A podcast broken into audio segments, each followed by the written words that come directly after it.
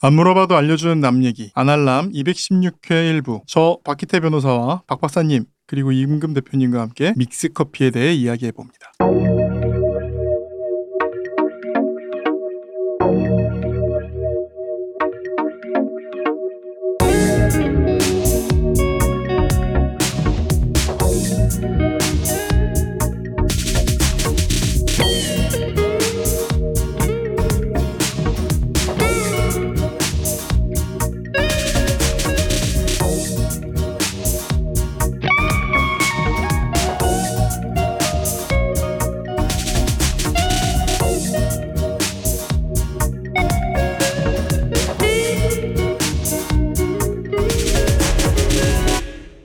자 안녕하십니까 박기대 변호사님 안녕하세요. 네, 안녕하십니까 박 박사님 네, 안녕하세요. 안녕하십니까 저 이근금입니다 자 오늘 박기대 변호사님이 오랜만에 나타나셨습니다 뜬금없는 대본 하나 투적 딱 하더니 음. 이걸 하고 싶다 이걸 해야 한다 내가 이걸 연구했다 네, 저 그래서- 연구 좀 했죠. 네 그래서 이 대본을 들고 오셨는데 어쨌든 어떻게 지내셨습니까 너무 오랜만에 뵈서 어, 저는 이 코로나 시대에 좀 힘들게 지냈습니다. 애들이 보는 애들을 많이 봤고요.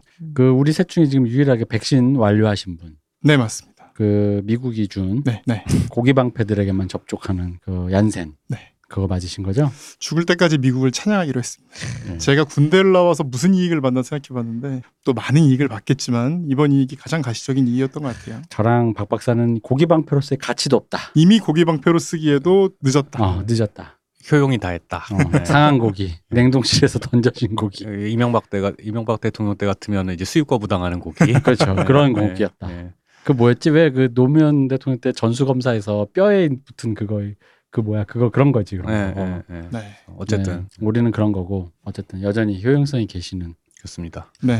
부럽습니다. 그러니까 지금 오늘은 그 박기태 변호사님이 우리 셋을 몇 뭐라고 이걸 뭐라 그러지? 집단 면역이요. 어, 집단이요. 우리 셋에서 음. 어쨌든 어, 지켜주고 계신 거죠. 네. 근데 전 잘 이해가 안 되는 게 제 네. 주변 사람들은 백신 다 맞았더라고요. 저 아내도 맞았고 네. 제 주변에 아기들 빼면 거의 다 맞았는데 네. 왜 두 분은 안 맞으셨는지 저희가 연령대가 생각보다 높아요. 그 왜 그런 그런 구멍 있잖아요. 네, 사각지대. 너무 늙지도 음. 그렇다고 해서 젊어서 어딘가에 데려다 쓰기도 애매한 그런 이상하게 늙은 애들 음. 아니 아내도 사실은 뭐 그런 거 없는데 그냥 다 클릭해가지고 맞던데 어, 뭐 하셨는지 그러게 저희가 게으르기도 하고요. 그, 뭐 그렇죠 네. 자 알람을 설정을 해놨는데 음, 손이 느려서 그런지 난 그래서 네. 이 핸드폰 하나 바꾸려고 네. 내가 클릭하면 음. 분명히 나 진짜 받자마자 정말 어떤 날은 내가 핸드폰을 보고 있는데 뜬 거예요 어, 이보다 빠를 수 없다 어. 눌렀어 근데 없는 거야 음. 그걸 본 순간 왜 또 우리 같은 사람은 이럴 때 핑계를 찾잖아요 음. 핸드폰을 바꿀 때가 됐다 근데 그게 보통은 그거보다 라포 형성을 좀 해야 되더라고요. 그게 뭐예요? 병원 병원이랑 이렇게 좀 음. 관계 형성을 네, 좀 맞아요. 해놓고 음. 그래서 병원에서 날 때 자녀 백신이 날 때 미리 연락할 수 미리 이렇게 있- 네. 연락을 줘서 하더라고요. 그, 그 카톡 알람 오는 게 네. 그 이제 병원 자체에 그런 리스트업된 환자들 네. 먼저 연락을 하고 그래도 맞겠다는 사람이 없으면 그때 뜨는 거라 그러더라고요. 음. 그래가지고 이제 리스트업하게 이제 동네 병원에 자주 가는 데 있으면 몇 군데 전화해서 리스트업 해달라고 하면 되는데 이제 문제는 뭐 이제 그렇게 하는 것도 나중 되면 그것도 리스트가 다 차가지고 안 받고 뭐 그랬다 그러더라고요. 음. 그것도 좀 동네마다 차이가 있더라고요. 서울 시내가 유난히 빡셌고 음. 약간 서- 수도권 외곽으로 가면 좀 널널했다 그러고 노인들이 많으니까 뭐. 네, 네, 노인분들은 뭐 예. 그럼 이 말을 총합하면 수도권 외곽에 사는 저 제가 못 맞은 이유는 게을러서라는 말밖에 안 되네. 알아들었으니까 다행이네요. 슬프다. 게으르고 손느리고. 나의 게으름은 어. 이렇게까지 어. 이렇게 아니, 근데 연세가 있으신데 그 접종 대상 아니었습니까? 진작 안 되더라고요. 네. 고령층이신데. 고령인데 안 되더라고. 이게 왜냐면 그 인적 조회가 안 돼. 아, 그러니까 여러 번 갈아타가지고 아. 그렇네. 어쨌든 백신을 오늘 맞고 오신 박기태 변호사님. 아니 전 백신 맞은 지한 달, 거의 두 달 다 됐습니다. 어 그럼 이제 완전 온몸에 항체가 형성돼 그냥 있죠. 항체 덩어리. 네, 저를 그냥 만나서 얘기하는 것만으로 항체랑 얘기하신다고 보면 됩니다. 그러니까 나 이게 억울한 게 요즘 델타 변이 때문에 스치면 감염이라는데 네. 백신도 스치면 스치면 한치 매력? 양성. 아 그런 거. 뭐는 거 안 되나? 아. 같이 스치는데 어차피. 그 백신 음모론 하시는 분들이 그런 얘기 하던데요. 네. 백신 맞은 사람 근처에 가지 말라고. 어, 그러니까 어, 와이파이로 어떻게 아 옛날에 그 약간 수돗물에다가 뭐 푼다. 뭐 음. 어, 이런 맞아, 맞아. 느낌으로? 그런 거. 어, 와이파이로 뭔가 이렇게 백신 이렇게 아니면 수- 그 불소 어, 넣듯이 그러니까 수돗물에 좀 넣어서 어. 나 같은 사람도 그냥 빨리 어떻게 수돗물의 화이자. 이런 거. 어 근데 코웨이 정수기는 안 되고 뭐 이런 또 음모론 생수돗물 먹어야 돼. 네, 그렇네. 어, 좋은 녹물로. 방법, 어, 좋은 방법인 것 같습니다. 그러면 되게 무섭다. 네. 녹물 먹고 네. 탈날래요? 아니면 거- 어쨌든 거기를 참고 백신 뭐 마실래요? 뭐 하루 어차피 백신 맞으면 뭐 하루 아파야 되잖아요. 네 네, 맞아요. 그럼 뭐, 뭐 저는 뭐- 전혀 안 아팠어요. 아 그래요? 네, 아내도 안 아팠고. 이 균 덩어리. 균이 많아서 그래. 아니 이게 그냥 음. 뭐 듣기에는 젊어서 이제 면역력이 높으면 많이 아프다 뭐 이러는데 네, 꼭, 그러더라고요. 꼭 그렇지도 않다 그러더라고요. 그게 사람 따라 그냥 음. 다른 거라고. 아니, 이전에 그 바이러스를 걸린 적이 있냐 없냐에 따라서 영향이 크다 그러더라고요. 아, 그러니까 이게 지금 아, 아데노바이러스라는 바이러스에다가 예, 예. 심어가지고 이렇게 그죠. 주사를 예, 하는 건데 예. 이 아데노바이러스가 되게 흔한 감기 바이러스 중에 하나거든요. 아. 근데 그 종류의 아데노바이러스에 예전에 걸린 적이 있으면 어. 백신을 맞았을 때 뭐 이렇게 부작용이 별로 크지 않고 아. 그래서 노인들이 걸릴 확률이 적- 그좀 부작용이 적은 이유가 아. 그 에이제트나 얀센 바이러스 좀 적은 이유가 그 아데노바이러스에 좀 접촉을 했던 경험이 더 많아서 아 이것저것 많이 걸려봐서. 네네. 아, 음. 그렇구나. 근데 안 아플 확률 되게 높겠는데? 그렇죠. 나야말로 진짜 온갖 감기라는 건데 진짜 음. 스페인 독감 시절부터. 그럴 수 있습니다. 네. 예. 아 부럽습니다. 네. 어쨌든 부럽습니다. 백신. 저는 말라리아 걸린 적 있어요. 말라리아요? 그렇죠. 아 진짜? 아니, 말라리아 걸린 줄은 모르고 그렇죠. 군대에서요? 아니요 아니요 저 아프리카에서 아.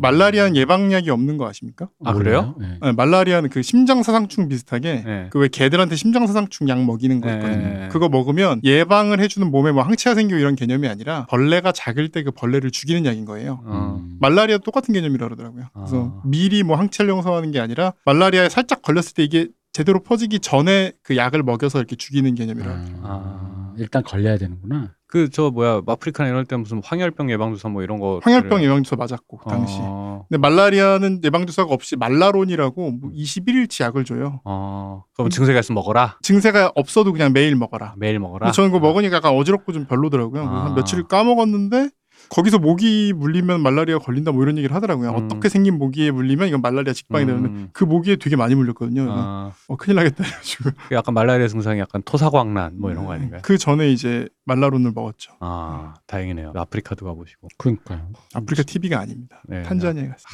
탄자니아 탄자니아 커피 좋아합니다 제가. 여러분 세렝게티 한번 보셨습니까? 아 이게 또, 이렇게 또 수액으로 또 나가는 거야? 세렝게티 예, 어.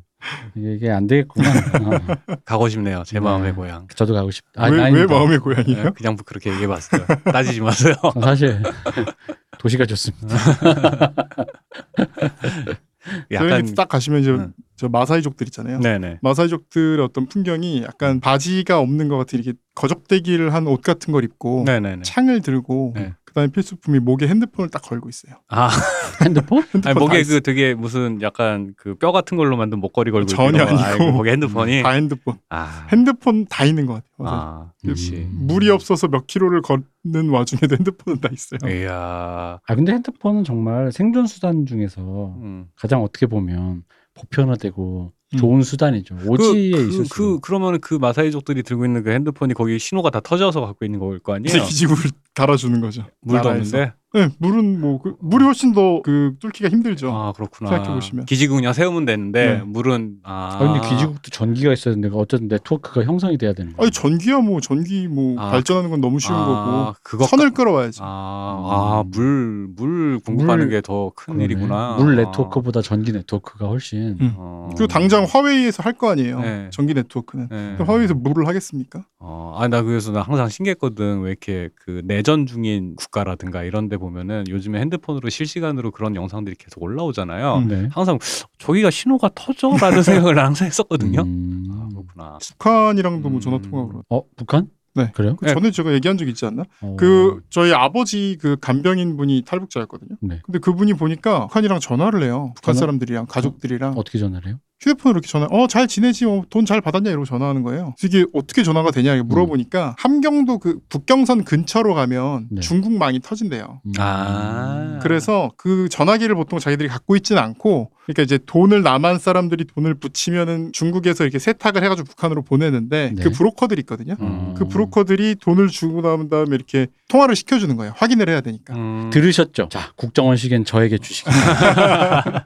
이제 좋은 정보. 어. 어, 국정원 시기엔 내가 갖고. 거의 그 되게 공공연한 게 뭐 북한에서 요즘에 생활용으로 요즘도 아니고 꽤 한 거의 10년 예, 전 예, 한- 그런 얘기인데 얘기 한참 들었던 것 음. 같아요. 예. 뭐한 마을에서 한 마을에서 한 하나만 이제 탈북해가지고 나만의 정착 성공만 시키면 얘네들이 먹고 사는 먹고 산다 뭐 그런 얘기하더라. 아, 음. 나 그런 얘기 또 들었어. 이제 북한 고위층이 그 자제들한테 네. 한국 수능 시험 기출 문제가 네. 되게 고급 교재로 해가지고 그 왜 우리 어릴 때 보면은 일본 센터 시험 문제지가 네. 왜 우리 어릴 때왜 어, 그렇죠. 해법 수학 뭐 이런 것처럼. 그거였잖아요. 그런 음. 느낌으로 북한에서 한국 수학 문 저기 수능 문제가 소비가 된다 뭐 이런 어. 얘기를 하더라고요. 음. 그그중그그 간부들 이제 중국 통해 가지고 왜 한국 수능 기출 문제 이런 거 문제집 다- 그거 구해달라 이런 거 되게 많이 한다고. 이런 얘기가 돌 정도면 메가스터디 이미 준비 다 했겠네요. 그렇죠. 그런 예, 지금 이미 다 준비돼 준비돼 있는 역시 문화야. 거죠. 예, 네. 문화로 조져야 돼. 맞습니다. 어, 문화로 조져야지. 햇볕 정책의 진정한 햇볕은 문화야. 음, 네, 맞아요. 어. 네, 맞습니다. 그래서 아이돌 노래 엄청 틀잖아요. 그럼요. 대북 방송, 대남 네, 방송. 네. 아유 뭐 거의 실시간으로 소비한다 뭐 그런 얘기 본 것 음. 같아요. 예. 이제 BTS가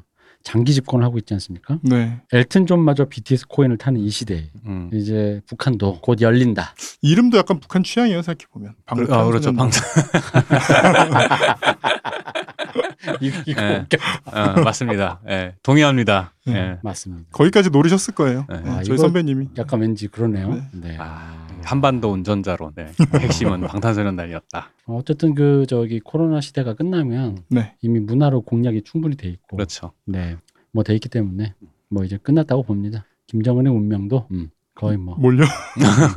다이어트 많이 했던데. 네. 그리고 살 많이 뺐더라고요. 되게 세고 권위가 살이 빠질수록 사라지는 권위랄까. 아, 음. 애도 건강해야 일단 건강해야 살아 있어야 뭘 그거 하지. 모르는 겁니다. 남한에 내려와서 주비 싸고 갔는지 또 모르는 거예요. 아 진짜 그럴 수도 있죠. 네, 예, 그렇죠. 아, 음, 잘못하면 김태우처럼 음. 돈 돌려줘야 되고 이럴 수 아 있어요. 이거 오랜만에 보시더니 오늘 음. 이렇게 입담들이 아주 훌륭하시네. 자 알겠습니다. 어쨌든 근황 토크를 빙자한 음. 방탄소년단 북을 노리고 네. 북한의 아미까지 노렸다. 네, 그렇습니다. 아, 네, 이런 썰로 끝난 허무한 얘기와 함께 네. 후원해주신 분들을 잠시 소개하는 시간을 갖겠습니다. 이게 또 진, 신기합니다. 이게 지금 적혀 있는 분이 보낸 분 딱 음. 한 글자 써 있어요. 시옷. 음. 정말 그냥 시옷 고 한 글자가 써 있습니다. 음. 시옷님이 보내신 건지 시옷이라고 이렇게 참칭하신 어떤 분이 보낸 건지 음. 시옷님께 보낸 건지 그건 알 수 없으나 음. 시옷 적혀 있습니다. 음. 감사합니다. 예, 감사합니다. 감사합니다. 그리고 리본 제리님께서 보내셨습니다. 아, 감사합니다. 감사합니다. 어, 콧구멍은 몇 개 님께서 보내셨어요. 콧구- 이게 뭘까? 아 그거 요즘 논 애들끼리 그냥 애, 이 애들끼리 하면 안 되지 왜 엉덩이 몇 개예요? 엉덩이요? 예. 엉덩이 하나지. 두 개라는 사람들이 있어요. 두 짝이잖아. 아, 오른쪽. 두짝. 어. 짝. 아. 콧구멍 콧구멍 하나야 두 개야. 콧구멍도 두 개. 콧구멍이야말로 두 개지. 예, 콧구멍이 그런 하나. 그런 논제. 아, 그런 논 예. 그런 논쟁을 한다. 네, 그래서 엉덩이 두 개냐 하나냐 어. 예그 약간 트와이스의 나연 씨가 네. 되게 명답을 내놨습니다. 음, 팬티 한 장 입잖아요. 그러니까 하나지. 역시 전두장 입는데. 아, 네, 그렇구나. 아 그래서 이게 요즘 참신한 그거군요. 네, 네. 아, 또 이렇게 트렌드를 배워갑니다. 네, 저도 그런 거 잘 몰랐다가 마스크 음, 하나 쓰니까 콧구멍도 하나고 뭐 이런 그렇죠. 거. 예, 아. 약간 그런 느낌. 콧구멍 몇 개님 덕분에 네. 최신 트렌드를 알았습니다. 음. 감사합니다. 시옷 카페인 값으로 음. 보내주셨습니다. 시옷님이 카페 이 커피가 아니라 카페인으로만 음. 그 카페인도 그 네. 캡슐 팔잖아요. 따로 음, 그냥. 그러게요. 예. 네 그렇습니다. 그리고 시옷님 휴가비로 보내신 분이 계십니다. 아, 감사합니다. 이게 아, 제가 요즘 눈이 안 좋아가지고 숑다님께서 네? 숑다 쇼다 네. 숑다가 뭘까요? 쇼다. 시옴, 시옷임다 이런 거 아닐까요? 숑다 쇼 미음 다. 네 뭐지? 숑다 제가 잘 모르겠습니다. 이거는 다 쇼입니다. 네 프로레슬링은 쇼입니다. 뭐 이런 거. 아, 이건 그저 다 쇼일 뿐 뭐 이런 건가? 아. 쇼다. 어, 되게 의미심장하네요. 네 쇼머스고원 음, 감사합니다. 어쨌든 아. 감사합니다. 잠시 고민했습니다. 네. 그리고 오랜만에 늘 보내주시는 찌르찌르 밑찌르님께서 또 보내주셨습니다. 아유 감사합니다. 감사합니다. 그리고 이, 아, 또 이거 소개해드리면서 되게 민망하네요. 저희가 후원을 소개를 안 하고 제가 방송을 쉰 지가 조금 음. 돼가지고 네. 이게 좀 민망합니다. 어쨌든 이때 주셨습니다. 방탄 버터 4주 연속 1위 어, 음. 이때 기념으로 보내주셨습니다. 되게 오래 전이네요. 네, 감사합니다. 그 뒤로도 또 1위를 계속 했나요? 네, 6주인가 7주? 네, 지금 그리고 요번 주 진- 사실 최, 가장 최근 발표에도 1위 했더라고요. 네. 그러면 그 다음 곡이 아니 퍼미션, 버터 음, 버터가 지금 제일, 제일 그거고 네. 이제 후속곡으로 퍼미션 투 댄스가 이제 뮤비가 나오면서 음. 엘튼 존도 코인을 타고 음, 뭐 이제 그러고 있죠. 하여튼 현재 1위 하고 있는 건 이제 버터 7주인가 하여튼 네. 그러더라고요. 아 그리고 어, 어떤 분이 이게 굉장히 매니악한 분이 있어요. 이분이 얄 작가 작품도 소개해 주라고 돼 있습니다. 음, 실망하실 때. 저희에게 또 늘 후원을 보내주시는 버드카페님이 또 후원을 보내주셨습니다. 감사합니다. 감사합니다. 감사합니다. 휴방 항의금 아날람 짱이라고 보내주셨습니다. 음. 아 휴방을 자주 해야 될 것 같습니다. 음. 그리고 그 다음 주에 바로 방탄 5주 연속 1위 찍어서 다시 왔습니다. 아 역시 방탄 방탄이 1위를 하니 우리한테도 이렇게 후이 들어오고 참으로 좋은 것 같습니다. 낙수역 과제 이런 게. 아 그렇죠. 네. 이게 진짜 부의 재분배. 다음번에 한번 초대하죠 방송할 때. 방탄을요? 힘들만. 여기에 납시는 순간 음. 저희도 이제 드디어 우리 월드와이드 되는 거죠. 내가 드디어 이제 그 내 꿈인 한류 팟캐스터가 네. 되는 거죠. 아, 그, 제, 그래서 그 다음 후원이 한류 팟캐스트라고 후원을 보내주셨습니다. 아 그래요? 어, 저의 한류 감사합니다. 팟캐스트. 감사합니다. 저의 꿈, 한류 팟캐스터. 영어 자막 달아놓으셔야죠. 네. 아, 그, 어, 알아서 이게, 이제, 나도 저희 이게 옛날 일국 저기 영, 영어권 시민들처럼 이제 우리도 좀, 좀 당당할 필요가 있어. 음. 내가 왜 영어 자막을 달아? 니들이 이렇게 들어야지. 말 배워서. 그런 거죠. 네. 어, 이거, 승희면 될 줄 알아? 되지. 이렇게 보내주셨습니다. 승희요? 예. 근데 제가 아는 승희 씨는 오마이걸의 승희 씨랑 이게 뭘까요? 그러게요. 승희면 될 줄 알아? 음. 되지. 음. 자, 검색을 잠시 해보겠습니다. 뭔가 있을 것 같은데요. 승희? 음. 오마이걸 승희. 아이돌 승희. 네, 오마이걸 승희가 제일 유명하지. 승희는 오마이걸밖에 없는데? 음. 음. 그 옛날에 무슨 제가 아는 거는 그 플레이보이지 이승희 씨밖에 없는. 네, 그죠. 저도 그 얘기를 하려다 말았어요. 옛날에라고 했다가 제가 그 얘기를 하- 버터플라이. 그 얘기를 하- 삭제다, 삭제. 그 얘기도 저 목공까지 올라왔다가 야 진짜. 이 후원 보내신 분이 얼마나 힘들었겠어.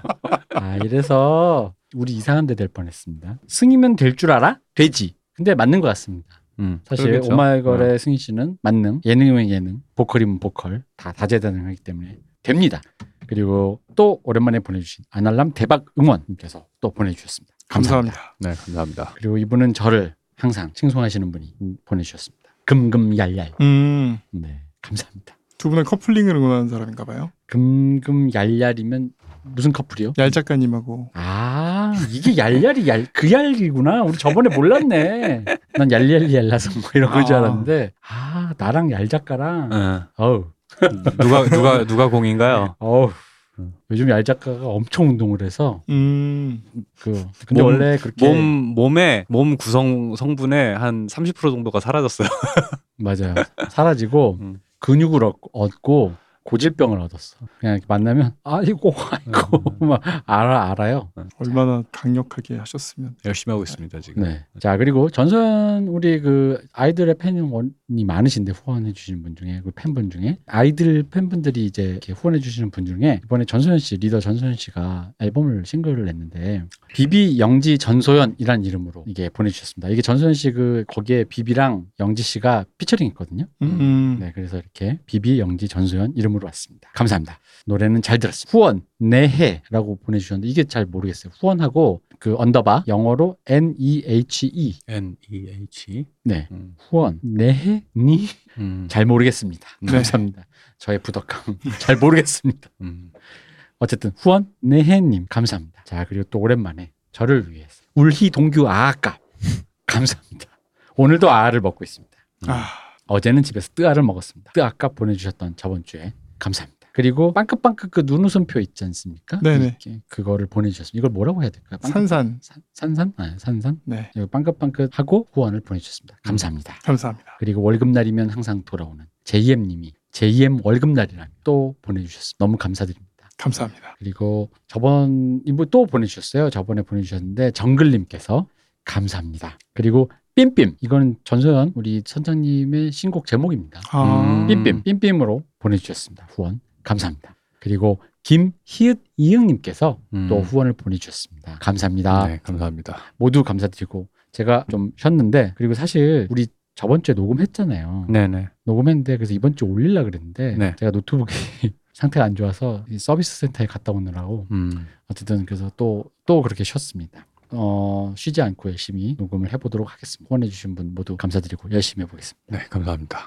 자, 이제 들어가시죠. 그 우리 그 박 변호사님이 남는 시간을 이렇게 활용해서 대본을 써오셨는데 사실 저는 오늘 박 변호사님의 외양을 보고 좀 놀랐습니다. 평일이지 않습니까 오늘 우리가? 네 맞습니다. 그리고 사실 지금 우리가 좀 일찍 녹음하다 보니까 엄밀히 말하면 근무 시간 아니십니까? 완전 근무 시간이죠. 네, 근데 근무 시간에 심지어는 그 사자 직업을 갖고 계신 분의 복장이라고 볼 수 없는 제가 보자마자 첫 마디가 이거였어요. 이게 그 영화에서 재벌 3세를 비호하는 그런 되게 그런 양아치 같은 변호사의 어떤 전형 아니냐. 이 모양새가. 하고 싶습니다. 아, 재벌 선생님들 듣고 계시면 연락 주십시오. 재벌 선생님들 옆에 그런 느낌으로 세우고 싶다 할 때 이분 완벽한 룩을 갖고 있습니다. 네. 아, 이걸 이제 보여드릴 수도 없고. 재벌 3세 분들한테 좀 어필해 보려고 네. 열심히 노력하고 있습니다. 아유 웨어 웨어 스타일 왜 전문직의 여가를 보내는 스타일인데요, 딱. 네. 아, 그러니까 내가 지금 얘기했잖아요. 그러니까 제가 평상시에 녹음하던 어떤 그 우리가 주말에 녹음하거나 이런 게 아니라 평일 근무 시간에 음, 사자 직업을 가진 분의 음. 차림이라고 보기에는 상상을 초월하는 지금 차림이 아니었나. 오히려 주말에는 되게 포멀하게 입고 다닙니다. 저는 그래요? 진정이라는 날은 주로 주말이거든요. 애 보는 게 제 어떤 주업이기 때문에 아 그리고 평상시 지난번 녹음할 때도 늘 양복 입고 오셨거든요. 음. 음, 그러다 보니까 오늘 굉장히 어 어, 약간 그 변호인의 변호하시는 분들을 좀 바뀌셨나 계층 어, 그런 건가 약간 그랬습니다. 약간 실리콘밸리 스타일이세요. 네, 지금 약간 그래서 너무 더워서 어쩔 수가 없었어요. 어쨌든 우리 실리콘밸리 스타일로 입고 오신 우리 박 변호사님이 써오신 믹스 커피. 자, 이 믹스 커피로 얘기를 처음에 한다고 하셨을 때 네. 믹스 커피로 할 얘기가 뭐가 있냐? 믹스 커피가 믹스 커피지. 맥심, 남양, 뭐 프렌치 카페, 맞습니다. 김태희 끝 아니냐? 음. 음, 김연아도 있죠. 네, 김연아. 이나영도 있고 많은데요. 자꾸 얘기할수록 뭐 어, 얘기할수록 계속 나오네. 공유도 있고. 그만해. 맞습니다. 어쨌든 생각하면 생각할수록 네. 계속 나오는 거예요. 믹스 커피 뭐 어? 그냥 그거지 뭐그 했는데 제가 써오신 대본을 보니까 제가 약간 예전에 비스무리하게 언, 굳이 주문한 건 아니지만 제가 이렇게 우리 대화를 하다가 대충 이제 박기태 변호사님도 눈치를 까셨겠지만 너무 멀리 가지 말자라는 뉘앙스로 제가 말씀드렸잖아요. 그러니까 왜 커피의 원류, 커피의 기원, 아, 네. 그걸로 네. 하면 이제 한 10회분 정도 나오겠죠. 그죠? 너무 멀리 가지 말자. 우리 네. 뭐 메소포타미아 이런 데 가지 말고 음. 믹스 커피만으로 우리 한정해 보자 했는데도 캬, 이게 이렇게 대본을 써온 걸 보면서 정말 대단하신 네. 근데 일단 뭐 한번 해보시죠. 믹스 커피 얘기만 하려고 그런 건 아니고 네. 그러니까 굳이 따지면 이제 한국의 커피 얘기에 좀 집중을 네. 네. 한 거죠. 근데 이게 두 가지가 문제 문제 의식이라면 두 가지인데요. 첫 번째는 우리가 사실 믹스 커피를 먹게 된 지 제가 기억해 보면 얼마 안 됐거든요. 음. 생각보다 믹스 커피를 되게 일상적으로 마신 게 오래되지가 않았어요. 제가 생각해 2000년대 초반만 해도 이렇게 뭐 설탕, 프림, 커피 이렇게 따로 있어서 뭐 몇 숟가락 몇 숟가락 이렇게 사람마다 다 좋아하는 비율이 다르고 막 그래가지고 그런 식으로 타주고 이런 게 되게 일반적이었던 것 같은데 그죠. 그래서 33, 뭐, 셋, 332, 331, 뭐, 각자 네네네. 취향을 이렇게 말하는 게 있었잖아요. 332, 네. 331, 1331, 뭐, 네. 이렇게 해서. 그 좀 이상하잖아요. 왜 그런 말 하잖아요. 우리 뭐 우리 박기태 변호사가 커피를 참 잘 타, 뭐 잘 음. 끓여 이러는데 지금은 끓이지도 않고 타지도 않잖아요, 사실. 음. 잘 타고 말 게 없잖아요, 믹스 커피는. 요즘은 이제 내린다라는 말이 하나 추가됐죠. 아, 잘 내려. 잘 내려. 음. 아. 그렇군요. 네. 근데 어쨌든 잘 타, 잘 끓여 이런 것들이 어원이 사실 원류가 있는 거예요. 있는데 우리는 사- 잊어버린 거죠. 우리가 왜 지난 겨울 날씨가 어땠고 그 전 여름 날씨가 어땠는 걸 다 까먹는 것처럼 음. 예전에 커피가 어땠는지는 어떻게 보면 너무 사소해서 다 까먹은 것들인데 우리가 겪었으면서 잊어버리고 있는 이 역사 그리고 어떤 그 맥락들을 한번 짚어보고 싶었습니다. 이게 일종의 그 미시사인데, 음. 재밌네요. 그 믹스 커피는 한국이 나온 가장 대한민국이 나온 가장 위대한 발명품으로 이제 어, 공인이 됐죠. 이 외국인 유튜버가 한국인 조회수를 늘리기 위한 방법으로 최고봉이 3대장이거든. 믹스커피, 이삭토스트, 부대찌개. 왜냐면은 외국인이 누가 정한 거예요? 아 이거 영 이게 일단 시초가 영국 남자야. 네. 뭐냐면은 스팸을 딱 보고 당연히 외국인들은 아 이런 걸 누가 먹어 했다가 부대찌개 만 먹고 와 따봉 이거고 네. 음. 이게 뭐야 이걸로 커피를 탄다고? 그러니까 대부분 처음에 보면 그 외양만 봤을 때 하찮게 보이는 외국인들 눈에 네. 음. 하찮게 보이는 물건인 거죠. 일단 믹스 커피는 봉다리로 예. 네. 커피가 이렇게 뭐 끓이거나 내리거나 네. 에스프레소가 아니니까 음. 아 이걸로도 충분히 맛있다고 했을 때 우습게 보다가 막상 타주니까 와 맛있어. 이삭 토스트도 아 뭐 식빵 뭐 우리 동네도 뭐 흔한데 뭐 이삭 토스트 딱 먹이니까 이거 뭐야 와, 신세계. 음. 그리고 부대찌개 이제 스팸캔 처음에 딱 보여주고 이거 들어가는 어떤 스튜 같은 거다. 음. 그러면 이제 아 이거 동네에서도 안 먹는데 이걸 스튜로 끓인다 했는데 막상 음. 먹으면 디용 이래가지고 음. 이래서 그런 어떤 국뽕 조회수를 노리는 외국인 유튜버의 음. 네. 삼삼대 종목이 철인 삼종 같은 건데 음. 그중에 믹스커피가 거의 제가 보기에는 자주 사용되는 것 같더라고요. 그 특허청이 발표한 한국을 빛낸 발명품 중에서 대한민국에서 개발된 것 중에는 1위입니다. 어. 아. 이게 한국, 한국에서 개발된 거예요? 대한민국에서 개발된 거. 아 그래요? 네, 한국에서 개발한 어, 겁니다. 그렇구나. 참고로 그 발명품 앞에를 말씀드리면 네. 1위가 훈민정음, 2위가 거북선, 3위가 금속활자, 4위가 온돌이거든요. 아, 인류의 문화유산급이군요 이게. 예, 예. 네. 그리고 5위가 커피 믹스. 아, 아니 참- 이게 화성 호- 수원 화성이라든가 어, 그러니까 어. 참고로 6위가 이태리 타올인데 다음 네. 특집은 이걸로 할까? 네, 네, 좋습니다. 아 근데 네. 난 인정해요. 네, 훌륭하죠. 왜냐면은 사실 그러니까 이게 온돌이 바로 위잖아요. 네. 4위가. 네. 근데 온돌과 커피믹스의 그 상용되는 그 생활에서 네. 음, 우리 생활에 녹아 있는 그 강도를 생각해 보면 그죠. 음, 어, 충분히 이해됩니다. 음. 요즘 젊은이들은 이태리 타워를 잘 안 쓰시긴 하지만 사실 우리 세대까지만 해도 이태리 타월까지 포함하면 온돌 커피믹스 이태리 타월이 김치냉장고보다 앞에 있다. 그리고 금속활자 다음이다. 음. 왠지 리즈너블하다고 생각해요. 그 생활에 너무 녹아 있어. 다만 이제 음. 대한민국이 낳은 두 번째 위대한 발명품의 이름이 이태리가 들어간다는 게 좀.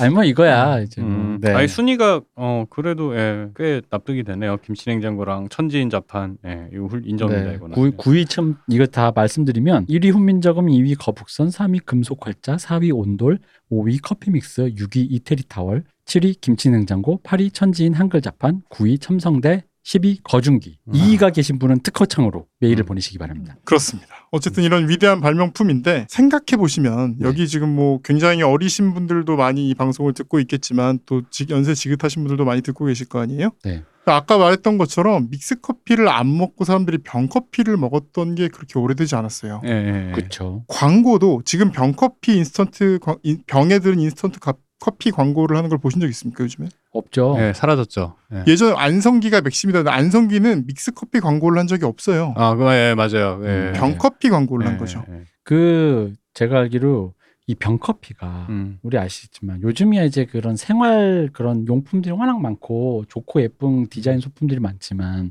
병커피가 우리 어머니들의 양념통 아닙니까? 맞습니다. 네, 그죠. 고춧가루가 일단 네, 들어가죠. 고춧가루와 뭐 그냥 모든 것이 다 설탕. 네. 거, 설탕 음. 거기 다 그게 들어가는 거잖아요. 음. 그래서 예, 옛- 옛날 그 델몬트 오렌지 병과 함께. 그렇죠. 예. 그거는 이제 우리의 생수병이었고 네. 이 병커피가 우리의 그 네. 양념통이었는데 그러니까 이제 그 생각을 하면은 몇 년이 안 된 건데 음. 약간 뭐랄까 약간 로스 테크놀로지처럼 되게 잊어먹고 있었다는 생각이 제가 이 대본을 받으면서 어 그러고 보니 진짜 생각해 보면 되게 옛날 같이 느껴지는 거예요. 그래서 제가 지금 광고를 몇 개를 찾아봤는데 2010년도에만 해도 병커피 광고들이 있고 거기 모델들이 뭐 조인성, 한효주 이런데 지금이랑 똑같이 생겼어요 사실. 음. 예. 그러니까 얼마 안 된 시점에 빠르게 퇴출이 된 겁니다. 음. 근데 뭐 그 이유는 이제 뭐 커피 전문점의 발달이라든가 많은 게 있겠지만 믹스 커피의 약진이 가장 큰 어떤 원인입니다. 음. 네. 그래서 우리가 이 믹스 커피가 무엇인지 우리는 어떻게 믹스 커피를 마시게 되었는지 그걸 알기 위해서 조금 옛날로 가보겠습니다. 네, 가시죠. 이 땅에서 가장 먼저 커피를 마셨다고 알려진 사람 누구죠? 고종. 그죠 아닌가? 음. 고정이죠. 이분 때부터 한번 얘기를 들어가 보겠습니다. 아, 고종까지 가나요? 아, 알겠습니다. 예. 세종대왕까지 안 가는 게 어딥니까? 예, 네. 그러게요.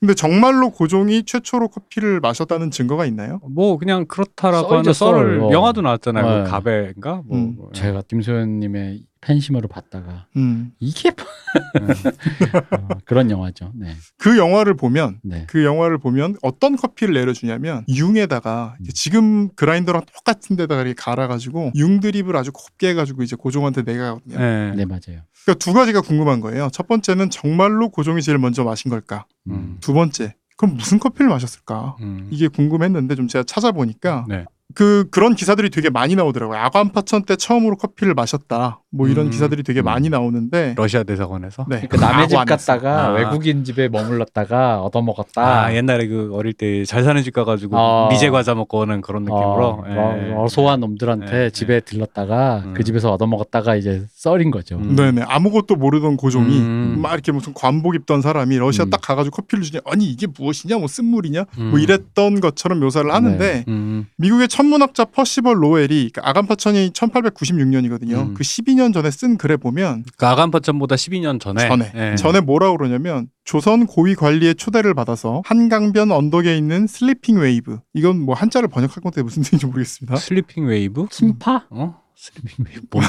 한강 어디에 있다고요? 네 무슨 음. 하침? 아, 파겠죠. 네. 침파? 어쨌든 음. 그런 별장에 가서 당시 조선에서 유행하던 커피를 마셨다 이런 기록이 있어요. 네. 그러니까 유행했다 그러는 거예요. 음. 아, 그러니까 이게 왕실만 마시는 것도 아니고 1880년대쯤에 유행했다라는 기록이 있다라는 거죠, 그러면. 그렇죠. 어. 그리고 이미 그 한참 그 퍼시벌 로엘이 안내를 해서 6일준이 커피를 마시러 갔다 오거든요. 오. 그래서 서유 견문의 그 서유 견문이라는 책에도 커피 얘기가 나와요. 그런데 거기서 뭐라고 쓰냐면 이 서양 서유 견문이 미국을 갔다 왔다라는 그 견문 네네네네. 거죠? 네. 지금 뭐 번역된 것들도 있습니다. 네. 거기 보시면 서양 사람들은 차와 커피를 우려서 숭늉 마시듯 한다 이렇게 기록이 돼 있어요. 네. 근데 이것도 아간파천보다 거의 10년 전인 거죠. 그죠. 예. 그러니까 고종이면 사실 그 시대에 제일 얼리 어답터일 확률이 높은데 음. 이분이 지금 양반들은 다 유행하고 이미 뭐 외- 외국 가선 다 먹고 오고 음. 10년 동안 그 커피를 모르고 지낸다는 건 말이 안 되죠. 근데 난 다시 반대로 생각하면 그럴 수 있어. 우리가 여기 사극을 보다 보면 왕에게 뭔가 음용되는 음료라는 건 되게 보수적으로 접근할 수밖에 없지 않을까. 김이상궁이 먼저 먹으면 되지. 아니 그게 아니라 이거 그런 거지. 왜 이게 좋게 얘기하면 서양에서 온 좋은 물건일 수도 있지만 음. 오랑캐들이나 먹는 것이란 종묘사직의 음. 격을 떨어뜨리는 오랑캐나 먹는 것일 수도 있으니 조- 고종이 먼저 먹 그러니까 왕이 먼저 먹었다고 음. 하기에는 어. 또 이제 좀 다, 다르게 볼 수도 있지 않았을까. 음. 근데 그것도 뭐 그러니까 뭐 그럴 수도 있는데요. 음. 그러니까 어쨌든 간에 최초로 커피를 마신 사람은 아니라는 거죠. 네. 예. 고종이 그 뒤에 커피를 엄청나게 좋아하고 많이 마셨다는 기록이 있거든요. 네. 그러면 양반들은 마시지만 자기는 못 마셨던 10년 동안 이제 뭐 이렇게 한을 쌓아놨다 마신 걸 수도 있지만 안 그럴 확률이 높겠죠. 네. 그러죠. 그러니까 이제 그러면 이제 정황상 우리가 여기서 영화적으로 스토리를 만들면 그런 거지. 양반들은 먹는데 종묘사직의 그것은 이게 전하 이러면서 이제 막았던 거지.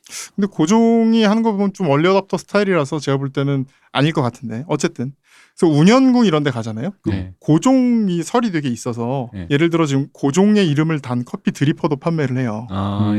예. 그리고 운현궁에 가면 가배 체험 이렇게 있어서 네. 고종이 마셨던 그 커피를 가져다 두었다 이런 프로그램을 운- 운영합니다. 아, 예. 근데 거기 가서 보면 그 뭐 커피 대표님은 아시겠지만 그 칼리타에 나온 알라딘 포트 있어요 동 네. 포트 네, 그 알아요. 포트랑 네. 이제 융 드립 기구들을 이렇게 갖다 음. 놨거든요. 네. 그리고 막 이렇게 서울시 블로그를 제가 찾아보니까 막 언젠가부터 커피는 인스턴트를 대표한 음료가 되었다. 원래는 정성스럽게 내리는 것이었는데 뭐 이런 그냥 이렇게 써 있어요. 음. 예. 운영궁이에요? 운현궁에 있는 가베 체험장 카페 아, 같은 데가 있는 거죠. 아. 네, 이러니까 하, 자 저기 남의 나라가 뭐 이렇게 이상한 소리 역사하고 이상한 소리 할 때 함부로 하면 네. 안 돼. 예. 등잔 밑이 어둡다니까 이게. 예. 근데 이 또 아까 되게 일찍부터 커피를 음. 마셨다 그랬잖아요. 네. 근데 막상 드립 커피라는 건 예. 아관파천 2년 뒤에 그리고 아까 말했던 로엘의 퍼시픽 로엘의 기록에서 14년 이후인 1908년에 멜리타 벤치 여사에 의해 만들어집니다. 그러니까 드립커피는 그때 만들었다. 그러니까 고종이 마셨 처음 마셨을 때는 드립커피라는 건 있지를 않았어요. 그렇죠. 예, 드립이라는 맞아요. 방법이 존재하지 않았다. 네, 존재하지 예, 않았습니다. 예, 맞아요. 이게 네 의외로 드립이 생긴 지 얼마 안 된 맞아요, 방법이에요. 맞아요. 예. 되게 웃긴 게 퍼콜레이터라 그래서 지금 이제 커피 머신의 전신 같은 게 있는데 이게 드립보다 더 먼저입니다. 음. 에스프레소가 더 먼저고 음. 사이폰이 더 먼저고 음. 드립은 사실 굉장히 나중에 나온 방식이에요. 네. 생각보다. 아, 이게 왜 옛날에 서부 영화 같은 거 보면은 사실은 그 왜 그냥 주전자 음. 그 쇠 주전자에다가 물 넣고 커피 넣고 그냥 어, 예, 끓여버리잖아요. 통으로. 맞습니다, 맞습니다. 이게 사실 이제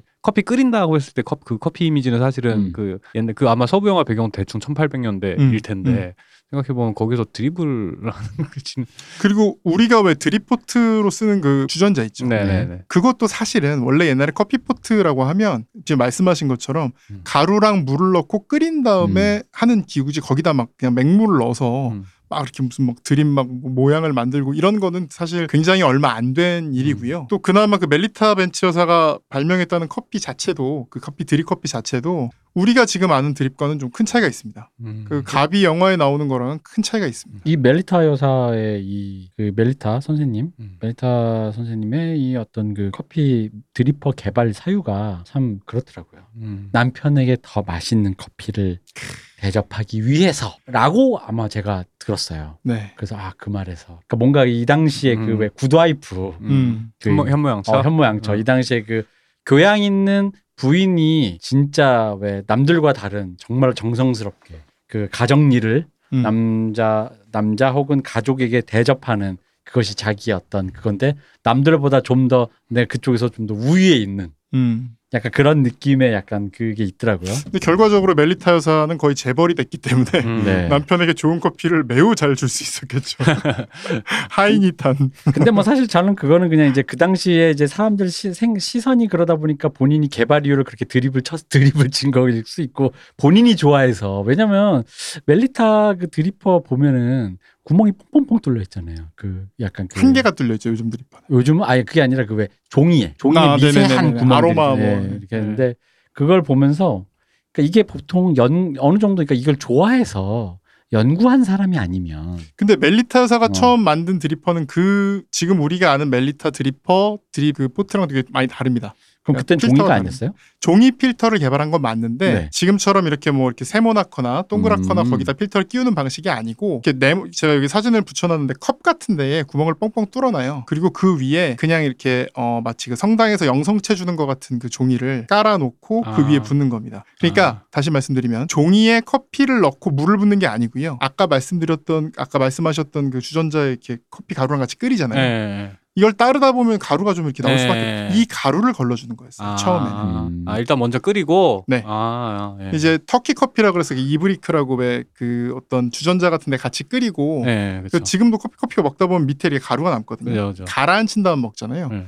이 가라앉히는 커피 가루를 없게 하기 위해서 만든 것이 처음의 필터입니다. 음, 어쨌든 저는 남편에게 맛있는 커피를 대접하기 위해서라는 게 굉장히 인상 깊었어요. 네네네. 그래서 우리가 아는 그런 드립커피는 심지어 음. 그러니까 커피를 필터에 담고 그 위에 물을 붓는 방식. 네, 네. 이거는 1937년에 처음 개발됩니다. 음.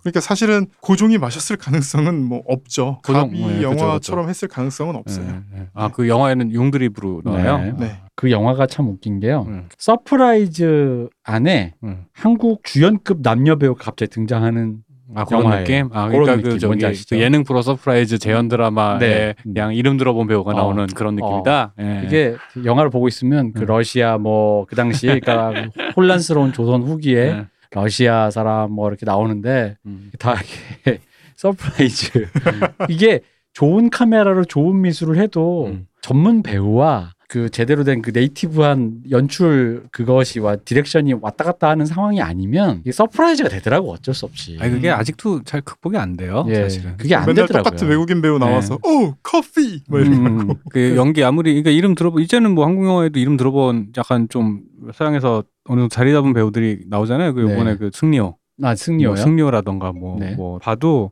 아 이게 확실히 그 네이티브가 영어로 연기하는 배우에게 그 디렉션을 한, 하는 거는 음. 네이티브가 아닌 상태에서 한계가 있긴 있구나 싶더라고요. 이건 어떻게 극복이 안 되더라고요. 그거는. 그러니까 약간 내가 네이티브로 이 사람의 그 섬세한 결을 못 알아듣고 하나보다라는 느낌으로 될 수밖에 없으면 그게 그냥 서프라이즈가 되는 거라는 걸 제가 그 그 이 그 음. 영화에서 처음으로 느꼈죠. 음. 아 돈 주고 써도 예, 방법이 없어요. 그거는. 네, 예. 방법이 없구나. 근데 저는 솔직히 이 정도로 자료 조사가 안 된 건 영화를 굉장히 성실하지 못하게 찍었다는 뜻이 있을 것 그죠. 예, 같아요. 네. 예, 예. 음. 어, 제가 그냥 그러니까 들으니까 생각나는데 얼핏 듣기에도 요즘 하는 그 드립하는 방식들이라는 게 네. 되게 독일이랑 일본 이런 데서 엄청 사실은 거의 70년대가 돼서야 나오는 예 그러니까요. 방식이고 예. 제가 아까 말한 그 37년 뭐 이런 예. 그 필터도 예. 푸어 오버라 그래서 이렇게 하나씩 이렇게 물줄기를 잡는 게 아니라 그냥 위에 물을 붓는 거예요. 예, 그죠, 그죠. 음, 그죠. 그런 방식이었죠. 예, 예. 그냥 요즘 그냥, 그냥 귀찮아서 막 할 때 그냥 물 부어놓고 하듯이 그냥 네. 하는 건데 그러니까 그걸 갖다가 그 이제 시각적으로는 그렇게 하는 게 뭐 하는 것 같으니까 그렇죠. 그럴싸해 보일 수는 있는데 이게 적당해야지 그런 것도 그리고 또 커피도 저도 네. 한때 커피를 굉장히 좋아했고 네. 카페도 뭐 잠깐 이렇게 좀 운영을 하다 말아먹은 적도 있고 한데 커피 특히 그 드립 커피가 굉장히 그 일본에서 사람들이 배워와서 그런지 모르겠는데 예, 예. 이상한 원리주의 같은 게 있었어요. 그죠, 네, 당시에. 맞아요. 예, 맞아요. 우리 예. 그때 얘기했던 일본에서 요즘엔 요즘엔 그게 유행이잖아요. 위스키 바가 일본에서 건너온 방식. 네네네. 그거랑 똑같잖아요. 이상한 그런 음. 뭔가 그 그 엄격함. 음. 꼭 알수 이래야만 없는. 하는. 어. 그게 약간 지금 생각해 보면은 그 일본식 다도랑 좀 결합한 게 아닌가 싶기도 네, 하고. 그 얘기를 좀 드릴 아 건데 그래요. 예. 사실은 그건 일본식 다도에서 나온 방식이에요. 이게 멜리타 이런 건 나온 지 한참 됐는데 네. 그럼 굳이 그러니까 다도 얘기하면 또 할 얘기가 되게 많습니다. 네. 다도가 되게 재밌는 게요. 네. 그 일본 다도의 아버지라 그런 사람이 센리큐 선사 그 대사님이라 분인데 예. 아, 예, 이름은 들어봤어요. 예. 이분이 과도에서 처음 얘기했던 게 뭐냐면 이 처음에 차가 너, 무 비쌌던 거예요. 네. 그리고 도자기도 너무 비쌌고 그래서 이 귀족들이 쓸데없이 되게 많은 절차를 만들어서 차를 마셨어요. 음. 그 샌리큐라는 사람이 나와서 했던 얘기가 일기일회다 우리는 차를 마시는 건 사람을 만나는 거고 이번 기회가 마지막이라면 정신이 중요한 거지 어떤 절차가 중요한 게 아니다. 이런 얘기를 해가지고 어떤 일본 다도의 그 아버지가 된 거거든요. 음. 근데 잘 생각해 보시면 일본 다도만큼 그렇게 지금 형식에 치우친 도가 없어요. 그죠. 전 세계에서 네. 어떤 차를 그렇게 마신 데가 없어요. 네. 그러니까 이게 재밌는 거죠. 샌리큐는 형식에 치우치면 안 된다는 얘기를 해서 아버지인데 네. 막상 그 뒤는 형식에 더 치우치고 있어요. 그렇죠. 그 형식 그 형제들이랑. 자체지 모든 게 다. 그죠. 어. 네. 일본식 다도 해보신 분은 알겠지만 막 이렇게 도자기 막 들여다보고 지금 아무 의미 없잖아요. 음. 도자기 굳이 한번 들여다보고 음. 마신 다음에 굳이 한번 돌려보고 이게 사실 큰 의미 없는 절차들인데 어떻게 보면 그 그러니까 형식 자체를 굉장히 이렇게 화석화해서 나쁘게 말하면 화석화해서 좋게 말하면 음. 아카이빙을 해서 남겨놓는 게 일본 문화의 어떤 음. 속성이라서 남아있다고 볼 수 있겠죠. 음. 그죠. 그래서 이 이상한 원리주의, 우리 특히 음. 그 드립커피가 한 10년 전에 뭐 네. 확 유행했잖아요. 아니 그게 한 5년까지 전까지도 이제 이제 한참 붐이 이를 때가 있었죠. 음, 예. 그래서 한 5, 6년 갔단 말이지. 그래가지고. 근데 이제 그때 생각해보면은 그, 그 이상한 원리주의와 그 어떤 그 갑자기 이제 여기저기서 뭐 너도 나도 전문가들이 등장해서 맞아요. 예. 어, 이게 각자의 정보와 네. 각자의 원칙과 그러니까 이런 방법도 있어라기보단 각자가 이렇게 해야만 어, 해. 이게 맞아. 전 기억이 나요. 네. 이렇게 딱 내리면서 이게 원래 커피야. 예. 음. 이러셨다고. 근데 이게 원래 커피가 아니고 원래 커피는 오히려 어떻게 보면 인스턴트가 더 개발이 빨라요. 드립 그지. 방식보다. 아, 아, 아, 아. 그죠, 그죠, 그죠. 네, 그러니까 이게, 이게 원래 커피다라고 얘기할 수는 없는 거죠. 음. 이게 커피를 맛있게 만드는 방법이라고 나는 생각해라고 할 수는 있지만 음. 이게 원래 커피야. 우리는 뭐 거기서 벗어나 있어. 이런 식의 어떤 심각할 문제가 아니었는데 음, 음, 그런 식으로 심각하게 말하는 사람들이 있었고 꼭 그러면 역사를 살짝살짝 왜곡해요. 음. 공부를 안 해. 그런 어떤 산물이 아닌가 싶어요. 아까 그 말씀드렸던 운영군이나 네. 뭐 가비 그 영화에 나오는 것들은 근데 얼핏 생각하면 그게 옛날 걸 것 같잖아요. 그치. 조사를 안 웬, 해보면. 옛날에 종이가 아니라 왠지 그냥 융 썼을 것 같고 네. 뭐천 뭐 무명천 같은 거 썼을 것 같고 아, 이거 우리가 또 이제 에스프레소나 그런 기계니까 어. 음. 이게 사실 드립 커피라는 게 되게 워- 이 방식 자체는 되게 원시적이니까 예. 그러니까 이제 아마 초창기 커피는 오히려 음, 여기서부터 유래됐겠지라는 생각이 이렇게 직관적으로 그냥 이제 들다 보니까 아 네. 이게 그럼 옛날 사람들은 진짜 이렇게 먹었겠구나. 음. 융두리 커피가 기록에 처음 나오는 게 1940년대 후반 중후반이에요. 아. 음. 그러니까 뭐 한국 전쟁 때요. 그러니까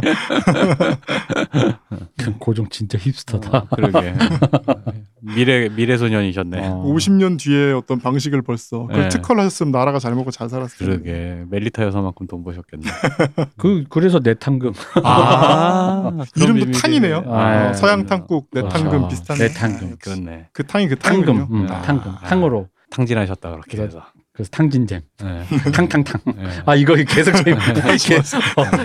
이게 탕이 재밌다. 네, 탕탕탕. 어. 네, 농담입니다. 아. 네. 네, 이거 이 오해하시는 모든 것은 거예요. 농담입니다. 그래서 다시 돌아오면 그러면 무슨 커피를 마셨을까? 네, 네. 이게 확실하지가 않아요. 기록이 아. 없으니까. 그냥 커피를 마셨다는 기록 자체는 있는데 네. 어떤 종류의 커피였는지는 네. 어, 그래서 음, 추측하는 건 몇 가지가 있는데요. 네. 첫 번째는 지금 말씀하셨던 것처럼 당시에 세계적으로 가장 일반적인 방식. 그러니까 주전자에다가 커피 가루랑 물을 넣고 끓인 다음에 이 가루가 안 내려가게 이렇게 살짝 따르는 방식이었다는 설이 있고요. 그러니까 아까 그 서부 영화 얘기도 하셨지만 네. 이건 아직도 일반적이에요. 그죠 그죠 그죠. 제가 아까 탄자니아 말씀드렸는데 탄자니아 길거리 가면 네. 주전자가 이렇게 있어요. 큰 네. 주전자. 여기다 커피를 그냥 끓여놓고 있어요. 그러니까 그 그 그 그 볶은 거 생두 네. 따서 그 자리에서 볶아가지고 그거 그냥 맷돌 같은데 그냥 아 그 자리에 한 건 아니고 아, 그건 이제 그래요? 공장에서 한 걸 아, 띄워오는 아, 거고요. 아, 그냥 해놓은 거야. 아, 그러니까 도시니까 아, 아, 저 낭만이 너무- 없어. 어. 너무 무시하시네. 아이 이거. 그씨 그래도 생사지면 뭔가 낭만이 있어야 될 거 아니야. 아니 어? 지금 낭만 얘기하신 게 아닌 것 같은데 음, 지금 어쨌든. 음. 아프리카의 지금 어떤 그 저성장에 대한 지금 아니, 그 어떤 그러니까 뭐 어, 저희가 어떻게 지금 보면- 네. K-팝 생산지점 방탄소년단 만나보신 적 없잖아요. 음. 이따 우기고 싶네요. 아, 아프리카 어. 지금 좀 우습게 보신 거 맞죠? 아닙니다. 사과하십시오. 여러분 아프리카에 투자하세요.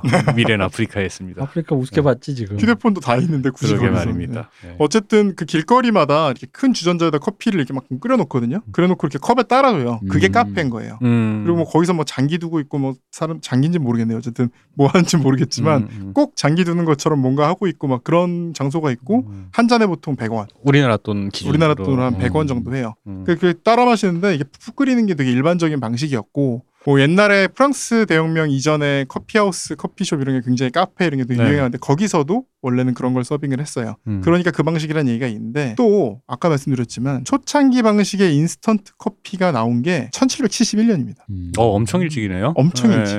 물론 이때는 지금 지금 인스턴트 커피를 어떻게 만드냐면 커피 물을 우려요. 요거를 열풍 건조를 해서 가루로 만들거나 아니면 동결 건조를 해서 얼려가지고 가루로 만드는 이 두 가지 방식인데 초창기 방식은 그런 건 아니고 이제 초창기 방식은 처음에는 그냥 커피를 간 아주 아주 얇게 커피 가루를 가는 방식이었고 음. 그 다음에는 그걸 말리는 아까 말씀드린 커피를 말리는 방식이긴 했는데 어쨌든 이런 인스턴트 커피가 존재를 했습니다 고종 시대에 이미 음. 그래서 어쩌면은 어떤 서양인들에 의해서 전해진 인스턴트 커피였을 가능성도 높아요. 음. 사실 많은 연구자들은 그걸로 보고 있습니다. 음. 왜냐하면 발견된 유물이 고종의 커피 유물이라고 발견된 게 컵, 스푼 뿐이고 커피포트 이런 건 또 발견이 되지 않았어요. 음. 근데 아까 운영군의 소개 보면 그 되게 인스턴트가 뭔가 저렴하고 어떤 그 저급화된 문화인 것 같은 음. 그런 약간 그 음, 그 마타도가 느껴졌잖아요. 음, 정성이 없다 어, 이러면서 뭔가 호통을 치는. 그러면서 이제 우리 왕실은 고귀해서 음. 그런 걸 안 하고 정성스럽게 뭔가를 하는